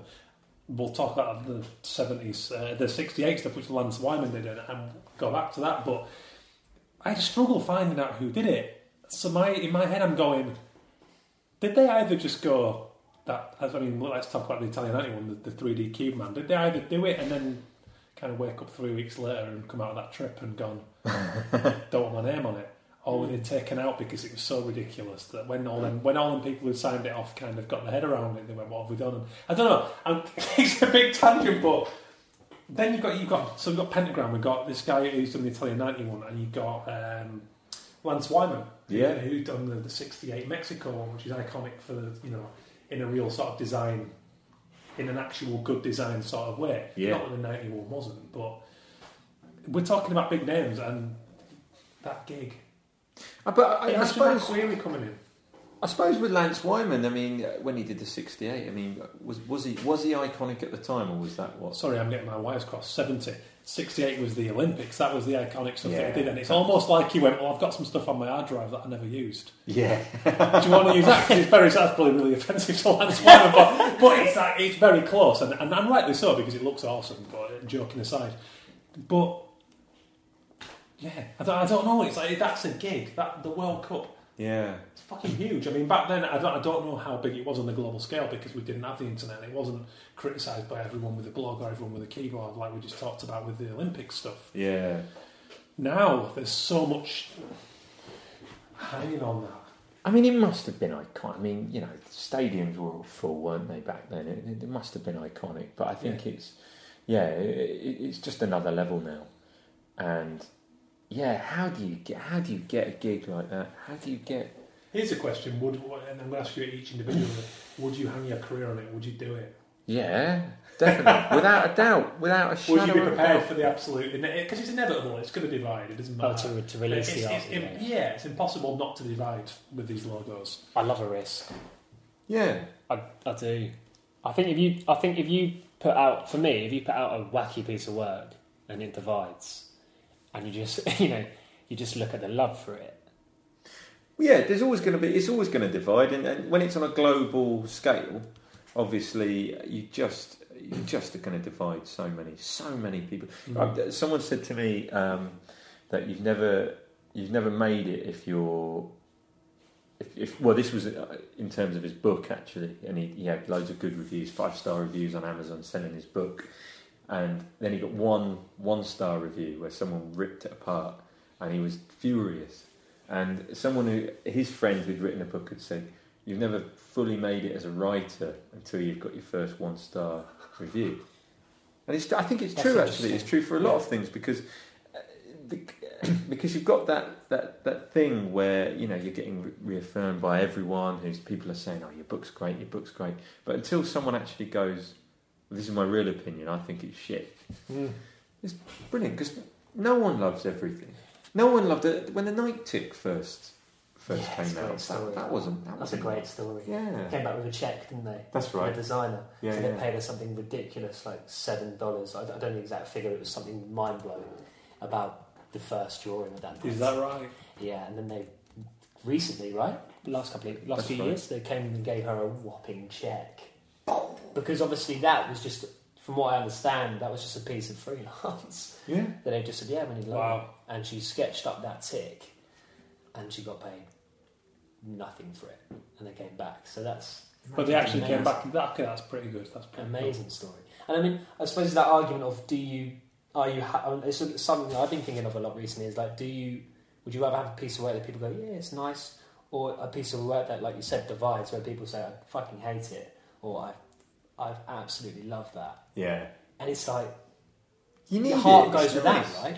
I'll be honest. I, yeah, I, I, I pine for that in some ways, just because I love you know Damien Hirst stuff. I love the, the vitriol and the arguments, and that everyone believes they're right about their opinion on it. Yeah. And I kind of want that ass kicking. I've not, I've not had it. I've as illustration, as an illustrator, a lot of my work fills a brief. You know, it's, it's conceptual. You go through the concept, you put the work there, and it's quite disposable. Been and gone on a magazine page or a newspaper page. Not done that many sort of big ad campaigns or anything like that. Therefore, it always kind of ticks a box. And there's people who like that style. The people who don't have the thing that they do like, they're not going to come and slag it off. I like the idea of doing a piece that's so in your face in the public eye that it, that it gets both extremes. I kind of want that. I don't know if it's healthy, but I do. yeah. I think it's I think it's healthy. I think yeah, I've I've certainly had my fair share of, of bad bad reviews and, and quite yeah, people rubbed up the wrong way. Whether I've given a, a t- I had this guy going for me uh, who who saw one.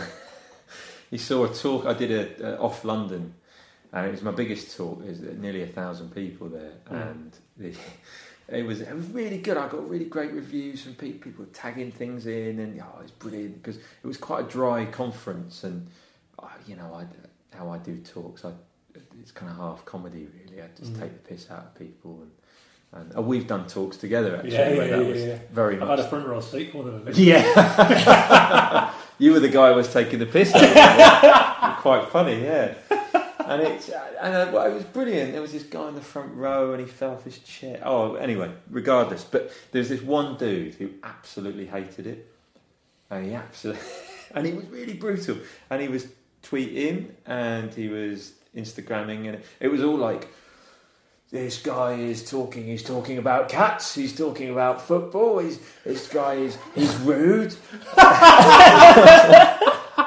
I was like, yeah, yeah, that that is me. You know, fuck you if you don't like it. Well, there's the thing, isn't it? If you if you're going to put, I mean, okay, this isn't down to this isn't the logo thing, but you know, in terms of talks, if you're going to go so personal and put that there, then you're fair game, aren't you? I've, you know, I'm the same. I had a few, you know, comebacks on a few podcast comments or, or articles that I've written where someone's disagreed and kind of gone in hard. Yeah, they go in hard, don't they? Yeah, which I never have. I've always, I've always, I, I like a debate or I like a criticism, but so then the people fucking going like that's wrong and bang, I'd be like, okay, shit. I, I don't know how cool I'm about that. So I don't know. I, I do, don't get me wrong, I'd do the gig. If they come to me and went, right, World Cup 2022, what do you reckon? Of course I'd be pitching. But I'd be shitting myself for a little bit about about the kind of The reaction. someone turning Yeah. up at my back door or whatever in a you know in a seaweed wig.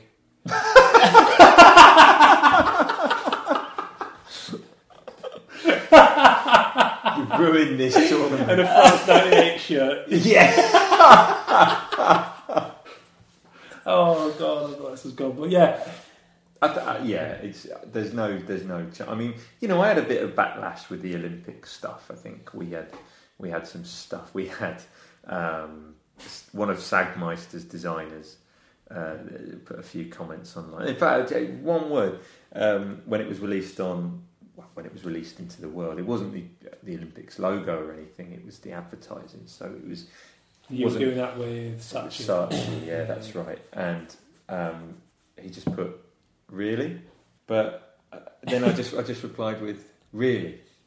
Yeah, full Right, stop. yeah, full yeah. stop. Yeah. Well, that's it. That's perfect. And I think it's um, if you're going to slag something off, but come back. I don't know. Come with something. You know, come with a come with some constructive criticism. yeah, I know it's a cliche, but it's true. I've had I've had close friends who were fantastic creative directors, and I've sent them a piece of work that I loved at the time that I've maybe spent too long on. Come back and just gone, I don't like it. I've gone, oh, I've been quite taken aback, but then they followed it up with this really insightful reasons why. How it doesn't quite communicate the message from an outside point of view, and I've been so grateful because two days later, sat back down and understood it completely, and, and that's a really healthy thing in this industry. yeah, But to just drop a, a straight up criticism, to just slam something in there and eliminate all uh, importance of opinion, that's that kind of undermines everything that arts the arts are, you know. Well, yeah, you know, because people do forget. I mean, it's you can get too caught up in our industry and and how. I mean, from my point of view, from the last 10, 12 years, most seventy or eighty percent of people have been extremely supportive, and we've got quite a good close knit network. Everyone seems to know each other that are achieving good things and great things in our industry, and you do forget that there are some absolute dickheads out there that you know, uh, that don't have that criticism. And even when we're talking about creative directors and people who just have got their way to becoming a creative director, don't, don't know how they've done it, but can't actually creatively direct. Mm. It's mental. And and that is that is hard, especially when you're a young creative and you're trying to do work. I've had you know exactly the same issue for years with with creative directors who are you know up against a tight deadline and trying to you know, bang out their ad for fucking cat food or dildos or whatever the hell they're trying to advertise, and and they come back with with crap feedback or, or non-existent feedback that, that doesn't help solve that problem. Yeah. And and and then it's a real struggle to actually Yeah. to get it done and get it done well. Mm. Um, so yeah, it's, it's it's a tough it's a tough industry sometimes I think, but the reminder that most people out there that are doing good work, creating good projects, have good ideas, are going to be supportive Yeah. in the right ways. Um, yeah, that's good. And then you also obviously you learn from the bad experiences. I think if you're if you're a good if you're an intelligent creative, and then so when you're in a position of a bit more power, you know to try and give better feedback and create. Well, yeah, you have to understand where. Yeah, no, I could go on all day about where the where the person's yeah. at, where the ideas come from. You know what what the idea was. It's like like you said to just go really. It's like you know it, it makes me a little sad because it's it, that's just eliminating. Oh, I weeks loved it, of though. process. Oh, of course you do. I I mean, yeah, it. of course, yeah, you do. Like that, there's some criticisms that you're just Some like. dickhead from oh. Sagmeister saying that. Brilliant. I loved every second of that. It was that when he's working at Sagmeister Walsh. Yeah, yeah. Okay. It's like the '90s kits, isn't it? You know, it's like that's the same, probably the same response they got at the time. Yeah, yeah, yeah. But look at them now; they're a cultural. You know, you could have a museum of these kits quite easily from that one World Cup. I hope there is one day a Yeah. museum. I'd, I'd go to that. Oh, yeah. Good, yeah. Absolutely. Mad. So what about that's what about mascots then? What about have we got any standout? You know, again, I think of the the the, the, the chunk, the st- the three D stick man from Yeah. '90, weird dog from '94. Oh, the dog, yeah. Yeah. It looked like um, it's sort of like, sort of amalgamation of uh, Du- Muttley. Yeah, Muttley. yeah, and- like a weird From wacky races. yeah, from Wacky I haven't Races. seen that mascot. Yeah, well, we'll, we'll get him up. And then you had the France 98 bird, didn't you? Yeah. Um, They've always been very ropey, but one that stood out to me, and having visited Japan for the first time recently, I was delighted. But the bizarre three kind of, there's like a purple, an orange, and a turquoise. I don't know what they are. They're like almost like tree type, bizarre type.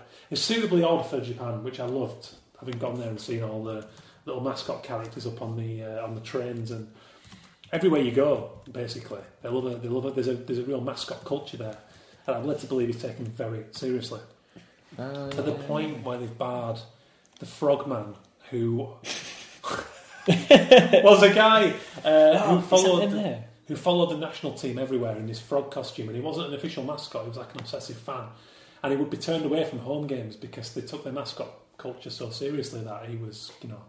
He was blurring the lines a little bit. They were like, "Is this guy a fan? Is he a mascot or what?" Yeah. So now he just goes to all the away games and turns up at the World Cup and stuff. I just love that about Japan. So the, yeah, the mascots for that one just jumped off the. I remember looking at it during this research and just thought, These Okay. freaky little three characters, they're right? yeah, What you m- mentioned there about mascot culture is that because I mean, I, you know, when I, I I don't know a lot about mascots. I don't know whether that's kind of been in decline. it's odd. It's, it's almost like a secondary thing to the logos, isn't it? You've got the Yeah. official logo that gets all the conversation, and it just spawns these kind of odd. Exactly. If you asked me to say what this year's mascot was, I wouldn't know. But I, I think it, it, it's it has declined. I think a lot of. I mean, there's a there's a lot of actual iconic things, moments, and idea ideas from the last from World Cups from the last ten years that I couldn't I couldn't tell you. I think we were we were touching on this earlier when you were saying there's a lot of stuff that you can't remember. You know, I, I couldn't tell you what the 2002 England kit was. I couldn't really tell you much about that tournament, to be honest. And uh, I think from that point, because in '98 it was pushed so much, it was just everywhere. Yeah. And those those sort of earlier tournaments, 2002, not really, I don't think. But and when you talk about Italia and, and '94 wasn't so much, but the earlier tournaments were just stuff was everywhere, Yeah. even the Euros as well. But I don't know. Yeah, I mean, you look at the mascots. I mean, we you know we just looking at some here from I could not. Did you know that that armadillo was the the, the No. Brazil? No, Mascot? and if you had a pub quiz with all of those without captions, I wouldn't be able to tell you most of them. I watched nearly every game of the Brazil World Cup a couple of years ago. I mm-hmm. absolutely Yeah. loved it. I think I, I remember. Yeah, and I, I might be wrong, but I'm sure I remember it rolling across the screen, unless I just had too many beers. But but look at I mean look at that, like, you know, like the Spain '82 orange, Oh, the orange, yeah. and the Mexico ones were just beautiful. The- Um, like you say, it's almost like past a certain point, they just for me went a little bit downhill. That's just my opinion. But drop off. and I feel it's, I I honestly feel like it's the same with the logos. I don't care for the past no. three, four tournaments. This Russia one's Logos. bad as well. I think it's terrible. That's Yeah. like, maybe that's controversial because I, I read the whole. Or you're going to get a backlash on Twitter now. Let's have a look. Say I, that. I, I don't. I mean, again, personal opinion, but let's have a look. So we've got. I mean, look at something like we've got the Switzerland from. I mean, That wow. could be that could be on a very trendy It's beautiful. uh, Dalston Club Night poster now, Yeah. couldn't it? That and you've got the classic posters from the 30s tournaments, which they didn't have official logos, but these in the sock with all the flags on it. It's kind, they're kind of psychedelic and odd in their own way, but they are things of beauty all the time. The, the France 98 stuff I thought was quite nice. Yeah, and the, I mean the I balls. remember that ball. Yeah, the balls. That was That- the that's 2002 one, right? 2002. Yeah. It is. I actually do remember that one. Yeah, yeah. But anyway, I can't actually find the, the Russian one here in these notes, but it's to do with their space pioneering. And I looked at it, and it's broken down in all these categories. So you've got it's referencing space, and it's referencing, and I just looked at it and thought it's got all this conceptual glory behind it. And yeah, the story's nice, it's cool, it's paying attention, but the turnout just looks a bit rubbish to me personally. It was the it was the conviction in which they were able to sell it. I should imagine. Um, Yeah, it, yeah, it, it doesn't do it for me no. personally. Um, It just feels like it's become a little please all, whereas almost before that, maybe these World Cups didn't have the global, you know, the impact, the sponsors, and everything mm. else that comes with the commercial side of it these days. Perhaps it didn't have that pre-internet. Maybe that's something that's interesting because '98, 2002, in the middle of that, you've got the explosion of the internet, and everyone's got it in their bedrooms. Tim Berners Lee going absolutely mental. Yeah, all of a sudden you got everyone's got access to it and can slag it off. I don't know. Maybe that's a part of what I perceive as a slight decline in, in the quality of it. I don't know. I think it's been interesting recently how, how many chats I've had with people about the declining quality of, of work. There's been a lot of talk about the declining quality of work in, in advertising and design. Mm. And I, th- I, I don't know what that is. I think maybe it is. You know, it, it's a different culture now where, I mean, time time frames are very very different. Mm. So there isn't there isn't that time frame sometimes to completely consider something and and really really craft it the way you want to craft it. And uh, you know, it, because it's all too easy to just give someone give twelve agencies two weeks to come up with a concept and a brand and, and then pick and Watch one them fight. and watch them yeah watch them scrap it out for budget and Maybe so. Maybe that. Yeah. Maybe. Yeah. It's uh, you know at the end of the day it's it's all still a business this World Cup malarkey but I just don't I just don't like it I mm. just How, do- how do you feel, Calvin? I mean, as someone who's younger than us, I mean, I, Yeah. I, because I, always, I always think, is that just me being a little sour grapes as, a, as a, being someone slightly older? I mean, do you still have that kind of romantic attachment to, like, say, the first couple of World Cups in, in terms of the logos? Like, did you have any any sentiment about them at all? Not really. I mean, the 2002 one. I wouldn't be able to tell you the concept behind it, or I don't know why that is. I, I, I was more. But anything, I mean, even just uh, sort of eliminating the design, the design centricity of it, The look just it. in terms of the romance of it. Like, I mean, does it stick in the memory? Does it have any place in your heart? not the, as a football not, fan. not the ones in the past, not the ones in the past three, four World Cups. Like No. since I've been alive, like not really. Like when I was looking at the older ones, you'd feel more attached to it. I don't know why. I think they feel a bit more. I don't. They just feel a bit more simple. They feel simpler. That's quite interesting. Yeah, that's interesting. For someone who's not grown up with them, the, the fact that you feel like that is quite interesting. Yeah, they're just they're just simple to look at. yeah and they feel, to me anyway, they may not be as refined and, um, you know, like the Russia logo has loads of reasoning behind it. Maybe it doesn't have the reasoning. Maybe it's just a really simple graphic. Yeah. Maybe it doesn't Football need all that reasoning. Yeah, it is. It should be a simple game. Maybe it's. Yeah, I don't know. We're going. Maybe we're getting a little deep, but you know, with all that the tactical stuff and the and the, and the counter game, and it's like, nah, football should be a simple game. Yeah. I feel like I'm sounding like my dad now. It's like, get it in the, just get it in the net. You know what I mean? Like, ah, let's let's have something good to watch and let's. let's get Barry Fry back manage England But I mean, even Or the football boots properly. now with the kind of, um, you know, the, have you seen the boots with kind of this built-in sock, kind of like, kind of goes. Yeah. oh yeah So, so Yeah. I'm sure there's sort of technical reasons as to why they're better boots, but the, for example, like Ronaldo's silver foil vapors. yeah No, I was, I was chatting to my mate about this in the pub the other day, and it what started as a two-minute thing ended up as a, an hour chat. We missed a Champions League match because we were just talking about boots. We just like, "Do you remember these?" And we just loaded them up. F fifty spiders.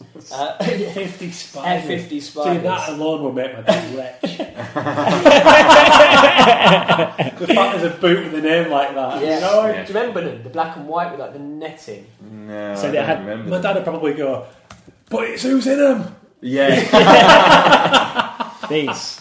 Uh, I, I, I still don't know Again, you see, I don't, I don't go that deep. I don't. Maybe it's So like I don't know. I just don't get the, that obsession with the boot. It's like, Yeah. oh, and it's not that complex. Yeah, no, it's funny. Is I think because I played football for so many years, and like you kind of, I don't know, like I was, I don't know if it's a new thing, but I, like I always wanted a certain pair of boots for like Mhm. whatever player was wearing them, maybe like idolise them, like the Ronaldinho R10 ones or whatever. But, Yeah, like, but like it just felt like you know, for me, like even my opinion, I think the design of boots, and I'm p- probably get slated for it. But I think the design of boots is I prefer the older ones. I don't know why that is, but I Mm. just I like them. Well, it's weird, isn't it, now? Because they, they obviously get the deals, don't I mean, maybe they always had the deals, but it's, you know, when, when like Southampton will turn up and they're all wearing luminous lime and orange boots. There's a, there's a story actually that you just put back in my mind. The Holland 74 Adidas kit, which is the beautiful, simple orange. Let's have a look.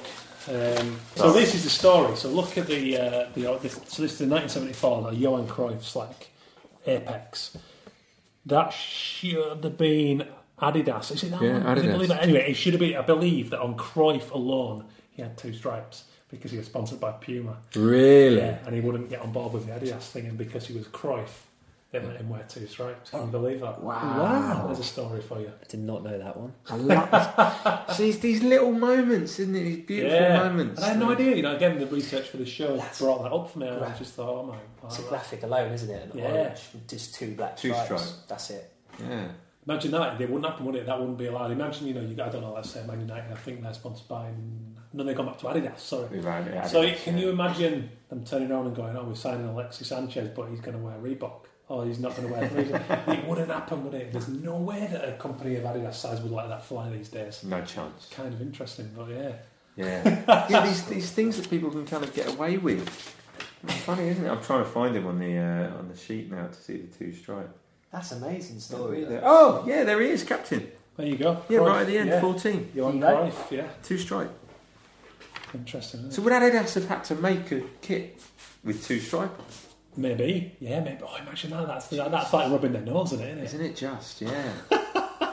Right. Well, let's get on to the weird because, like, you know, that's the meat of this stuff. I Yeah. thought. I mean, we, we sort of could go on forever, but what sort of response have you had from the project itself? Have you been have you been uh, pleasantly surprised, underwhelmed? What's the feedback? How do you feel about it all? I, I mean, I'll let you. Do you want to answer that first? M- massively overwhelmed. Yeah. Like, yeah. Like it's just been crazy, and it's, everyone's been, it's had such a good response. And even like we were saying, there so many people have messaged on Instagram saying, "Can we do a piece?" I had one this, this morning. Oh, did Can I do a piece for the Iran national team? Really? Oh, Uh, that would've been amazing, and like Yeah. so many people want to do designs. Wow. and it's like, yeah, it's it's just kind of. Uh, we started it off by thinking we'll get a few designs, we'll get a few designers hopefully to do some nice pieces. Try and get as many. That's the the truth of it, isn't it? Try and get as many coasters as possible. We might get a few.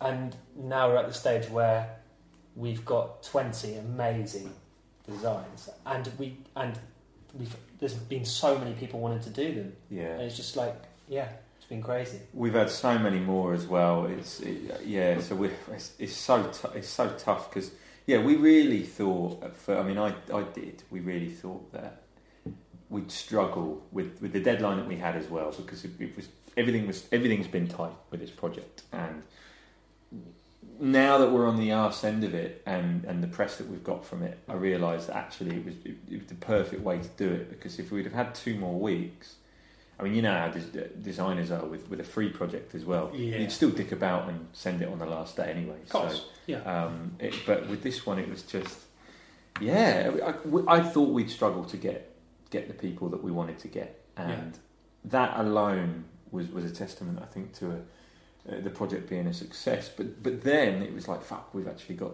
these amazing guys like yourself, and you know, we started getting more and more. Like you started getting really cocky, and you were like, let, let, "Let's just." I'm just going to ask like Sagmeister. I'm going to ask Hey Studio.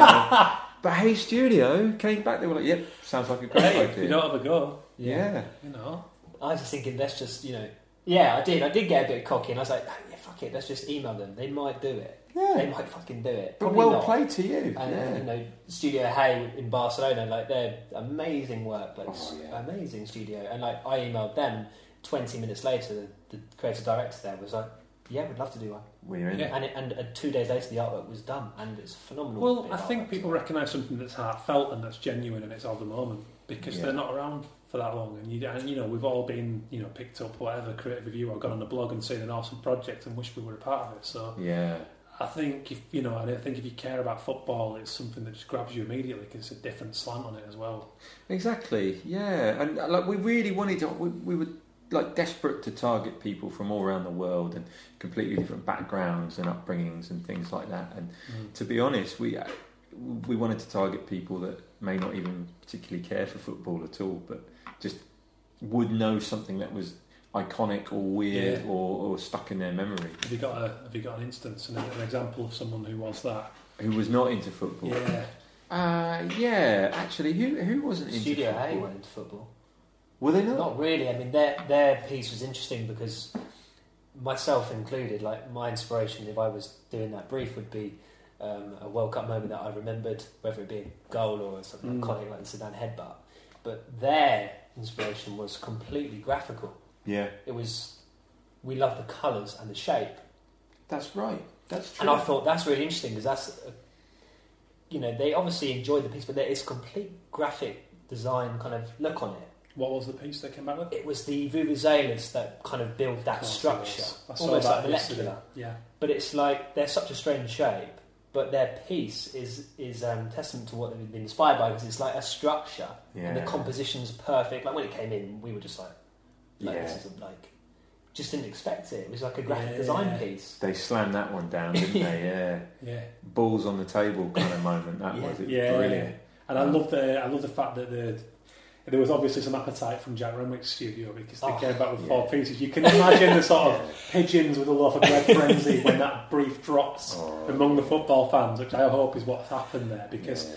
actually their responses are fantastically conceptual. So the little winking emoji for the Ronaldo piece and uh, wonderful. I mean, So- Jack, yeah, Jack's work was brilliant. I really wanted to get her in because I, I, yeah, I, I really, I love their work, and I've known Jack a long time, and so she was someone that she was one of the first that was on my list, and uh, she was great. Like she asked some really, really good questions, and just really kind of ground out uh, a Mm. few, a few finer details in the brief. And I was thinking like, I just don't know what she's going to come back with or what her studio is going to, and then.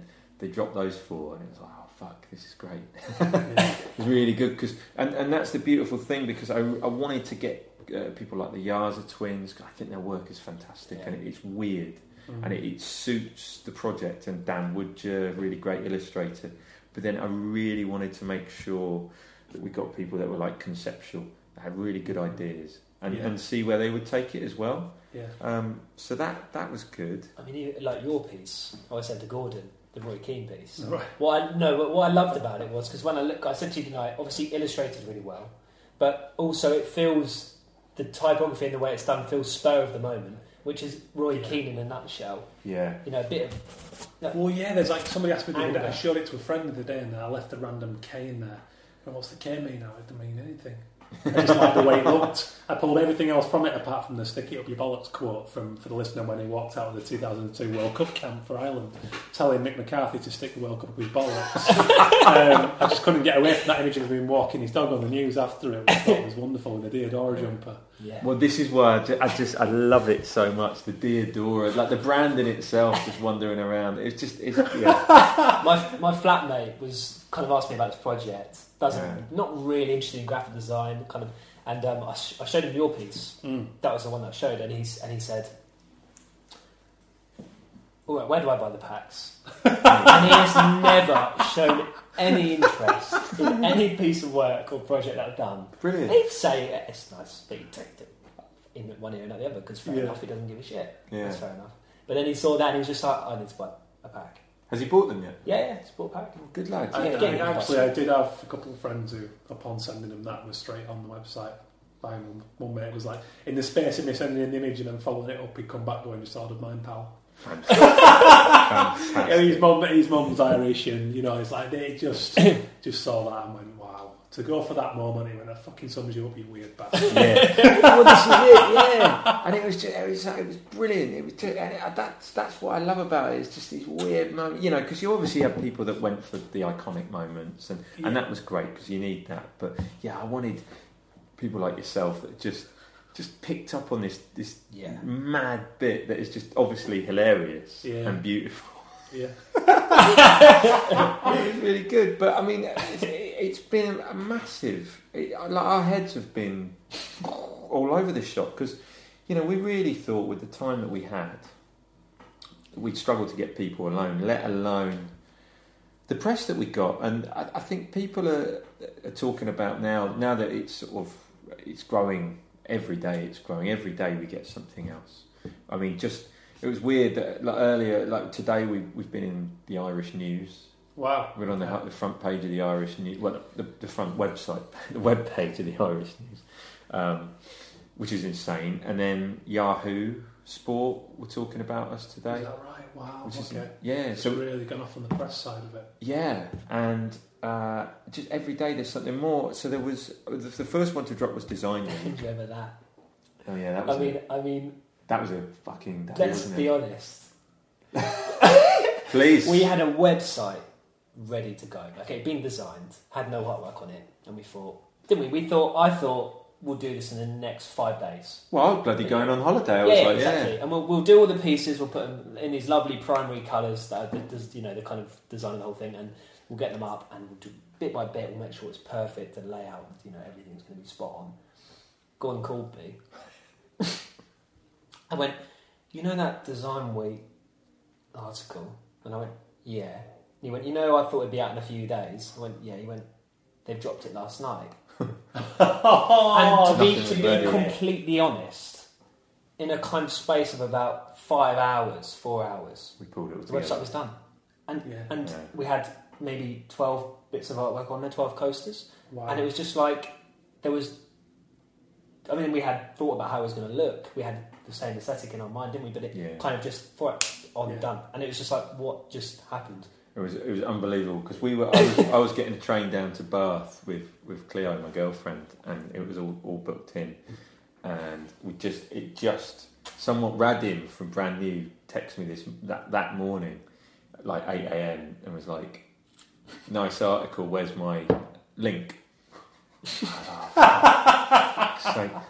uh, so yeah, it, I just I phoned and was like, "We we need to." So I was just Yeah. on the laptop just trying to get stuff done and, Mm. and Callum thankfully like stepped up to the do, do a lot of the back end of the website shit that I had no idea how to do Sometimes what you need. yeah yeah it is and Yeah. we, we both said that actually it was like actually that really because we could have kicked our heels a bit and that's that part of the project Yeah. and because we had that that thing go live it was yeah it was the, the kick we needed to just actually launch it properly and, and start selling them It was a, just a blessing in disguise, wasn't it? yeah I, I, that's how I feel about it because it was just kind of a kick up the arse, and four hours later it was live and it had the Yeah. artwork on it, and it was just like, it, what's just like happened? What's just I just happened? didn't know what happened that morning because it was.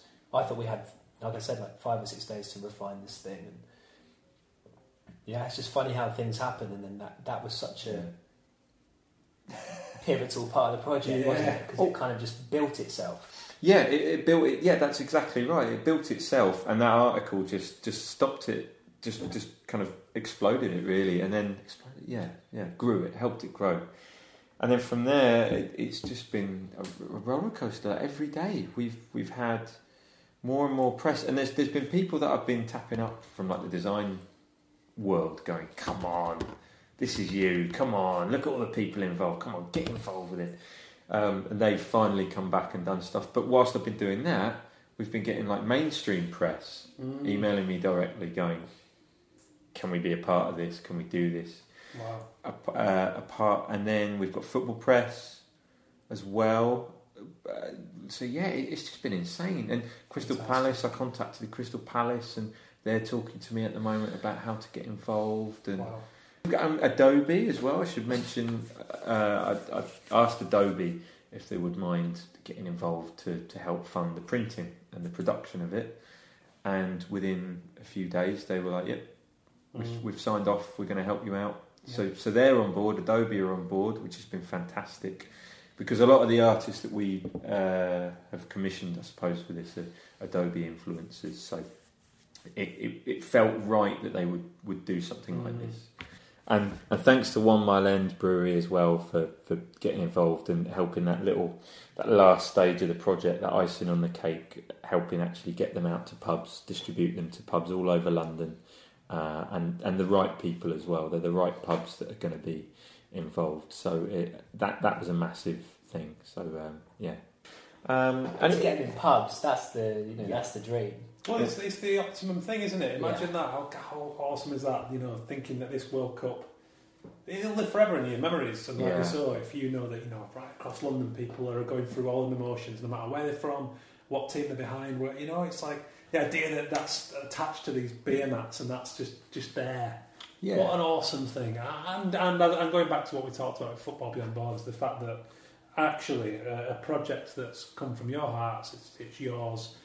It's come from a place of passion, and it's not only supporting the great cause like that, but it's just it's everywhere in people's eyes. I think that's just you know you've nailed it on every level. I think, and it's probably worth worth worth every uh, every late night you've had, whether it's getting that website up, whether it's getting them press articles done. I would just say a massive congrats. Thank you very much. thank you. Appreciate I think it. it's. I just. I just think you know. I hopefully let that be a lesson to every person out there who's letting them clients or that job override their passions. And don't get me wrong, we all have to make money. We all have to do them jobs. Mm. But just spare those few hours for that project. Would you agree with that? Yeah, A definitely. That's me on the nutshell, isn't it? Yeah, yeah, yeah, you, yeah. I mean, you've done amazingly work. I, I think, yeah, it, that's exactly it. It's, it's, you've got to. It, it's all well and good working with clients and, and doing that stuff, but I think these sort of projects like this, they, they don't always come about. And it, and when it's a good idea, when you know people are jumping on board with it, Mm. it's just about spending as much, yeah, as much time, as many late nights, and you know, we've both had late nights on Yeah. this on this project, and it, but it's all been worth it because every late night that we've had has then warranted in in something else happening, and Yeah. we've got. Uh, we can say this because it's going out next week. We've got uh, quite a big feature in, in the Guardian actually Wow. Okay. uh, going live, which is on Sunday, and that that that was neither none, none of us had put any work into that. That came direct. It was like, Just goes oh to show you. yeah, people Power are of- picking yeah, up on it. Power of people's mutual love of this stuff. Yeah, Crazy. I was at the fucking London Zoo. well, no, I was milling about the London Zoo. oh yeah, And you had yeah. a call and you were like, Guardian just come in. I was like, I mean, for uh, me, like, it's just like ridiculous. It's like deputy editor of the Guardian's like, oh, we love your project and we want to do this piece on it for the Awesome. Sunday supplement. Like, Wow. So that's fantastic, isn't it? yeah, mad, yeah. I mean, Just a little would it be fair to say if you could sort of just whiz back through time and hold this up, you know, to you in uh, in what was your first World Cup? I've gone blank. The um, what the England. No, so Germany- yes, let's just say you before the England Germany or after the England Germany game, and you in '98, and just hold this up and go, look, that's going to be you. Yeah. That'd blow your mind, wouldn't it? Yeah, it's still blowing my mind. Yeah, Yeah. yeah, Yeah. yeah. Still blowing my mind. Yeah. This guy's just come out of uni and, and I don't you've- know what's going on.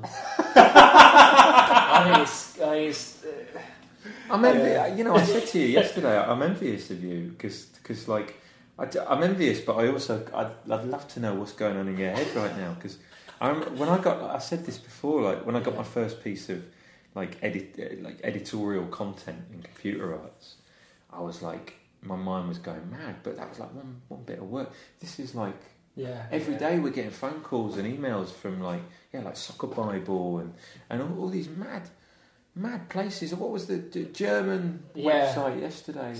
And, German magazine came in and was just like, "Yeah, we, we want, want to do a piece on it," and Yeah. and I was like, "Okay," yeah, but it's like that. Uh, I only graduated um, nine nine months ago, ten months ago, Yeah. so I've never had any of my work in press. So this is quite literally your baby. Yeah, it's it's so it's Yeah. so weird, and I mean, I haven't. Even, I said to you the other day, like I haven't even had a chance to like even digest like an article or a bit of press because, to be honest, every time one's come in, I'm just starting getting excited about it. Another one comes in, another one and, comes it, in. and that is the truth of it. And it's just more questions, and it's just like for me, it's just been a complete splurge. It- It's been insane, and I, I think you know it, it's uh, when you see an ad that you've done in a newspaper, uh, which I've done thankfully quite a lot. Uh, there's you, you have a certain amount of pride over it because you've created that ad. You've had some part in creating that.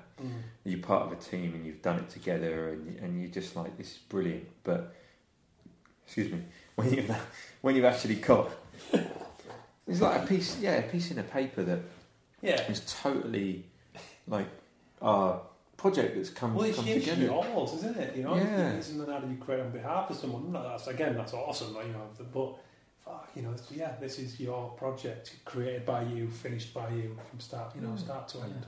And it's, it's it's mad because we really just did not we didn't think any of this. And even Jasper from uh, Football Beyond Borders, he said yesterday, he said, you know, we, we get quite a lot of people who've got half-cocked ideas, and I just kind of thought, he said, I, I kind of thought that um, it'd just be another one of those. We might see fifty quid from it, and then he said, it's been relentless. You guys have been relentless. Like every day, I'm having to do stuff. I'm having to speak to journalists. I'm having to do shit. It's, uh, and and that's when I was like, oh, I need to pay attention here because this is going somewhere. Yeah, Um, and and he was so honest, wasn't he, about that? Massive congratulations, and Thank I you, mate. implore everyone who's listening to this to head over to weirdworldcup.com and pick up their pack of beer mats Yeah. because it's wonderful. And I'm in it. And yeah. but no, no, no, in all seriousness, I do. I think it's awesome. Awesome cause, like a fantastic personal project. Go and support it, buy your beer mats, and, and um, let's hope they're going to be splashed out all over the city uh, on, on catching them tears from England fans. Yeah. Or just utter apathy. just a ghostly memory of, you know, apathy, untouched, just, Yeah. yeah, it happened again. she left me again. Yeah, she's, she's left me again. She's gone. Yeah, I bet. Yeah, there- they'll be in all sorts of pubs all over London for the World Cup, and it, it looks like some of the pubs will be selling them as well. Wow, And, that's amazing. yeah, it, it's really good. So yeah, I mean, f- for me, I, I just wanted to say thanks to thanks to everyone who's been in, involved, really, Mm. because to to give your time to something like that, to a, a, a silly idea that we've had, is is is really like commendable. And some of the people that we've had involved, I just yeah, like uh, it's a it's a big thing. And now that I've gone down and, and seen the charity and seen the work and and we're going to meet the kids and we're going to you know play football with them and stuff i realise how how much more important this is so every, every time we get a sale in and every time we get a bit of press it's, it's great for us but i know that bit of press will then result in more sales Mm. and it'll go to more money to that charity and uh, which they need which they Yeah. need to be doing a good thing and so it's yeah just i just have to say thanks to thanks to everyone who's got involved and supported it really and, and adobe and, and the breweries and it's just yeah it's, it's gone yeah it's unexpected uh, but it's been fantastic I'd second that. Nailed it. Completely overwhelmed, and yeah for, for artists and creatives to have a few days to design an artwork is, you know, asking a lot. And for them to come back and do that Mm. has built the project itself, Mm. and it's made our jobs really easy as well. yeah because we haven't had to chase anyone. It's all just been completely um, driven. Every every creative wants to do the you know Yeah. piece of artwork, and yeah yeah, that's true yeah we we literally haven't had to chase no, anyone like everyone's just gone met the deadline I think we all knew we were onto a good thing. To be quite Yeah. honest, I was uh, like I said to you when you first told me, uh, everything's gone on the back burner now. Yeah, yeah you did say that Yeah, You yeah know, if I never thought I'd get the chance to join Roy Keane walking his dog, so then, you know, that's why it's worth dropping everything. Just like Roy. Just like Roy, yeah. Just shove it up your bollocks.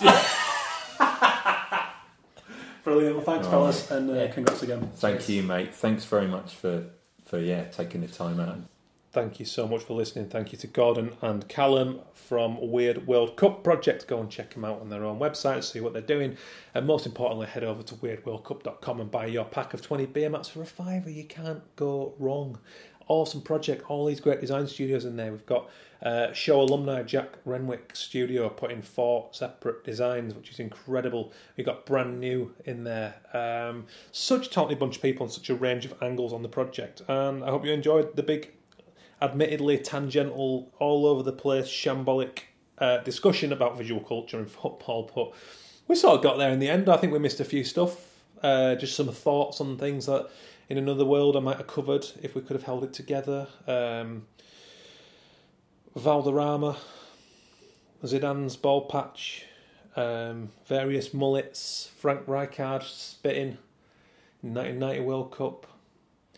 Um, I could go on. Gaz's head going, world in motion, which we did get, you know, we did get to talking about the video, but it kind of slipped our minds. Um, anyway, I hope you enjoyed it. It's a weird episode. It's a shambles, but I loved it and I had a lot of fun and hope you did too. So thank you guys. Cheers for listening. I really do appreciate it. Please do go and subscribe on Apple Podcasts. Share the word. Drop us a little review. Hit us up with your own moments, your pictures, your videos, whatever it is you want to throw our way. If it's World Cup related or relating to any previous shows or forthcoming guests, then please do. Or just a random creative thread. You know we like a tangent on this show. At Arrest All Mimics on all the social platforms. Cheers to everyone involved on this great project. Um, and go and have a look at Football Beyond Borders. It's a wonderful charity doing great work, as you would have heard on the show. So cheers, guys. Have a fantastic creative week. I hope you're good, or just have a breather if that's what you need. We all need a rest sometimes because we fry our tiny minds in this crazy business. Cheers, and don't forget, please, to go and check out the World Illustration Awards. Um, fantastic job. Over 200 pieces in it this year. The whole shortlist down at Somerset House for free. Free until 20th of June. It's on so please do that. It's well worth going out of your way to check. It's a very exciting time for the illustration industry in 2018 as things get more and more visual in the world that we live in. So cheers, guys. Thanks to sponsors, Association of Illustrators, illustrationweb.com, heartinternet.co.uk, and the wonderful Real Junk Food Manchester, feeding bellies, not bins. Have an awesome week. Thank you so much. Take care, guys. Nice one.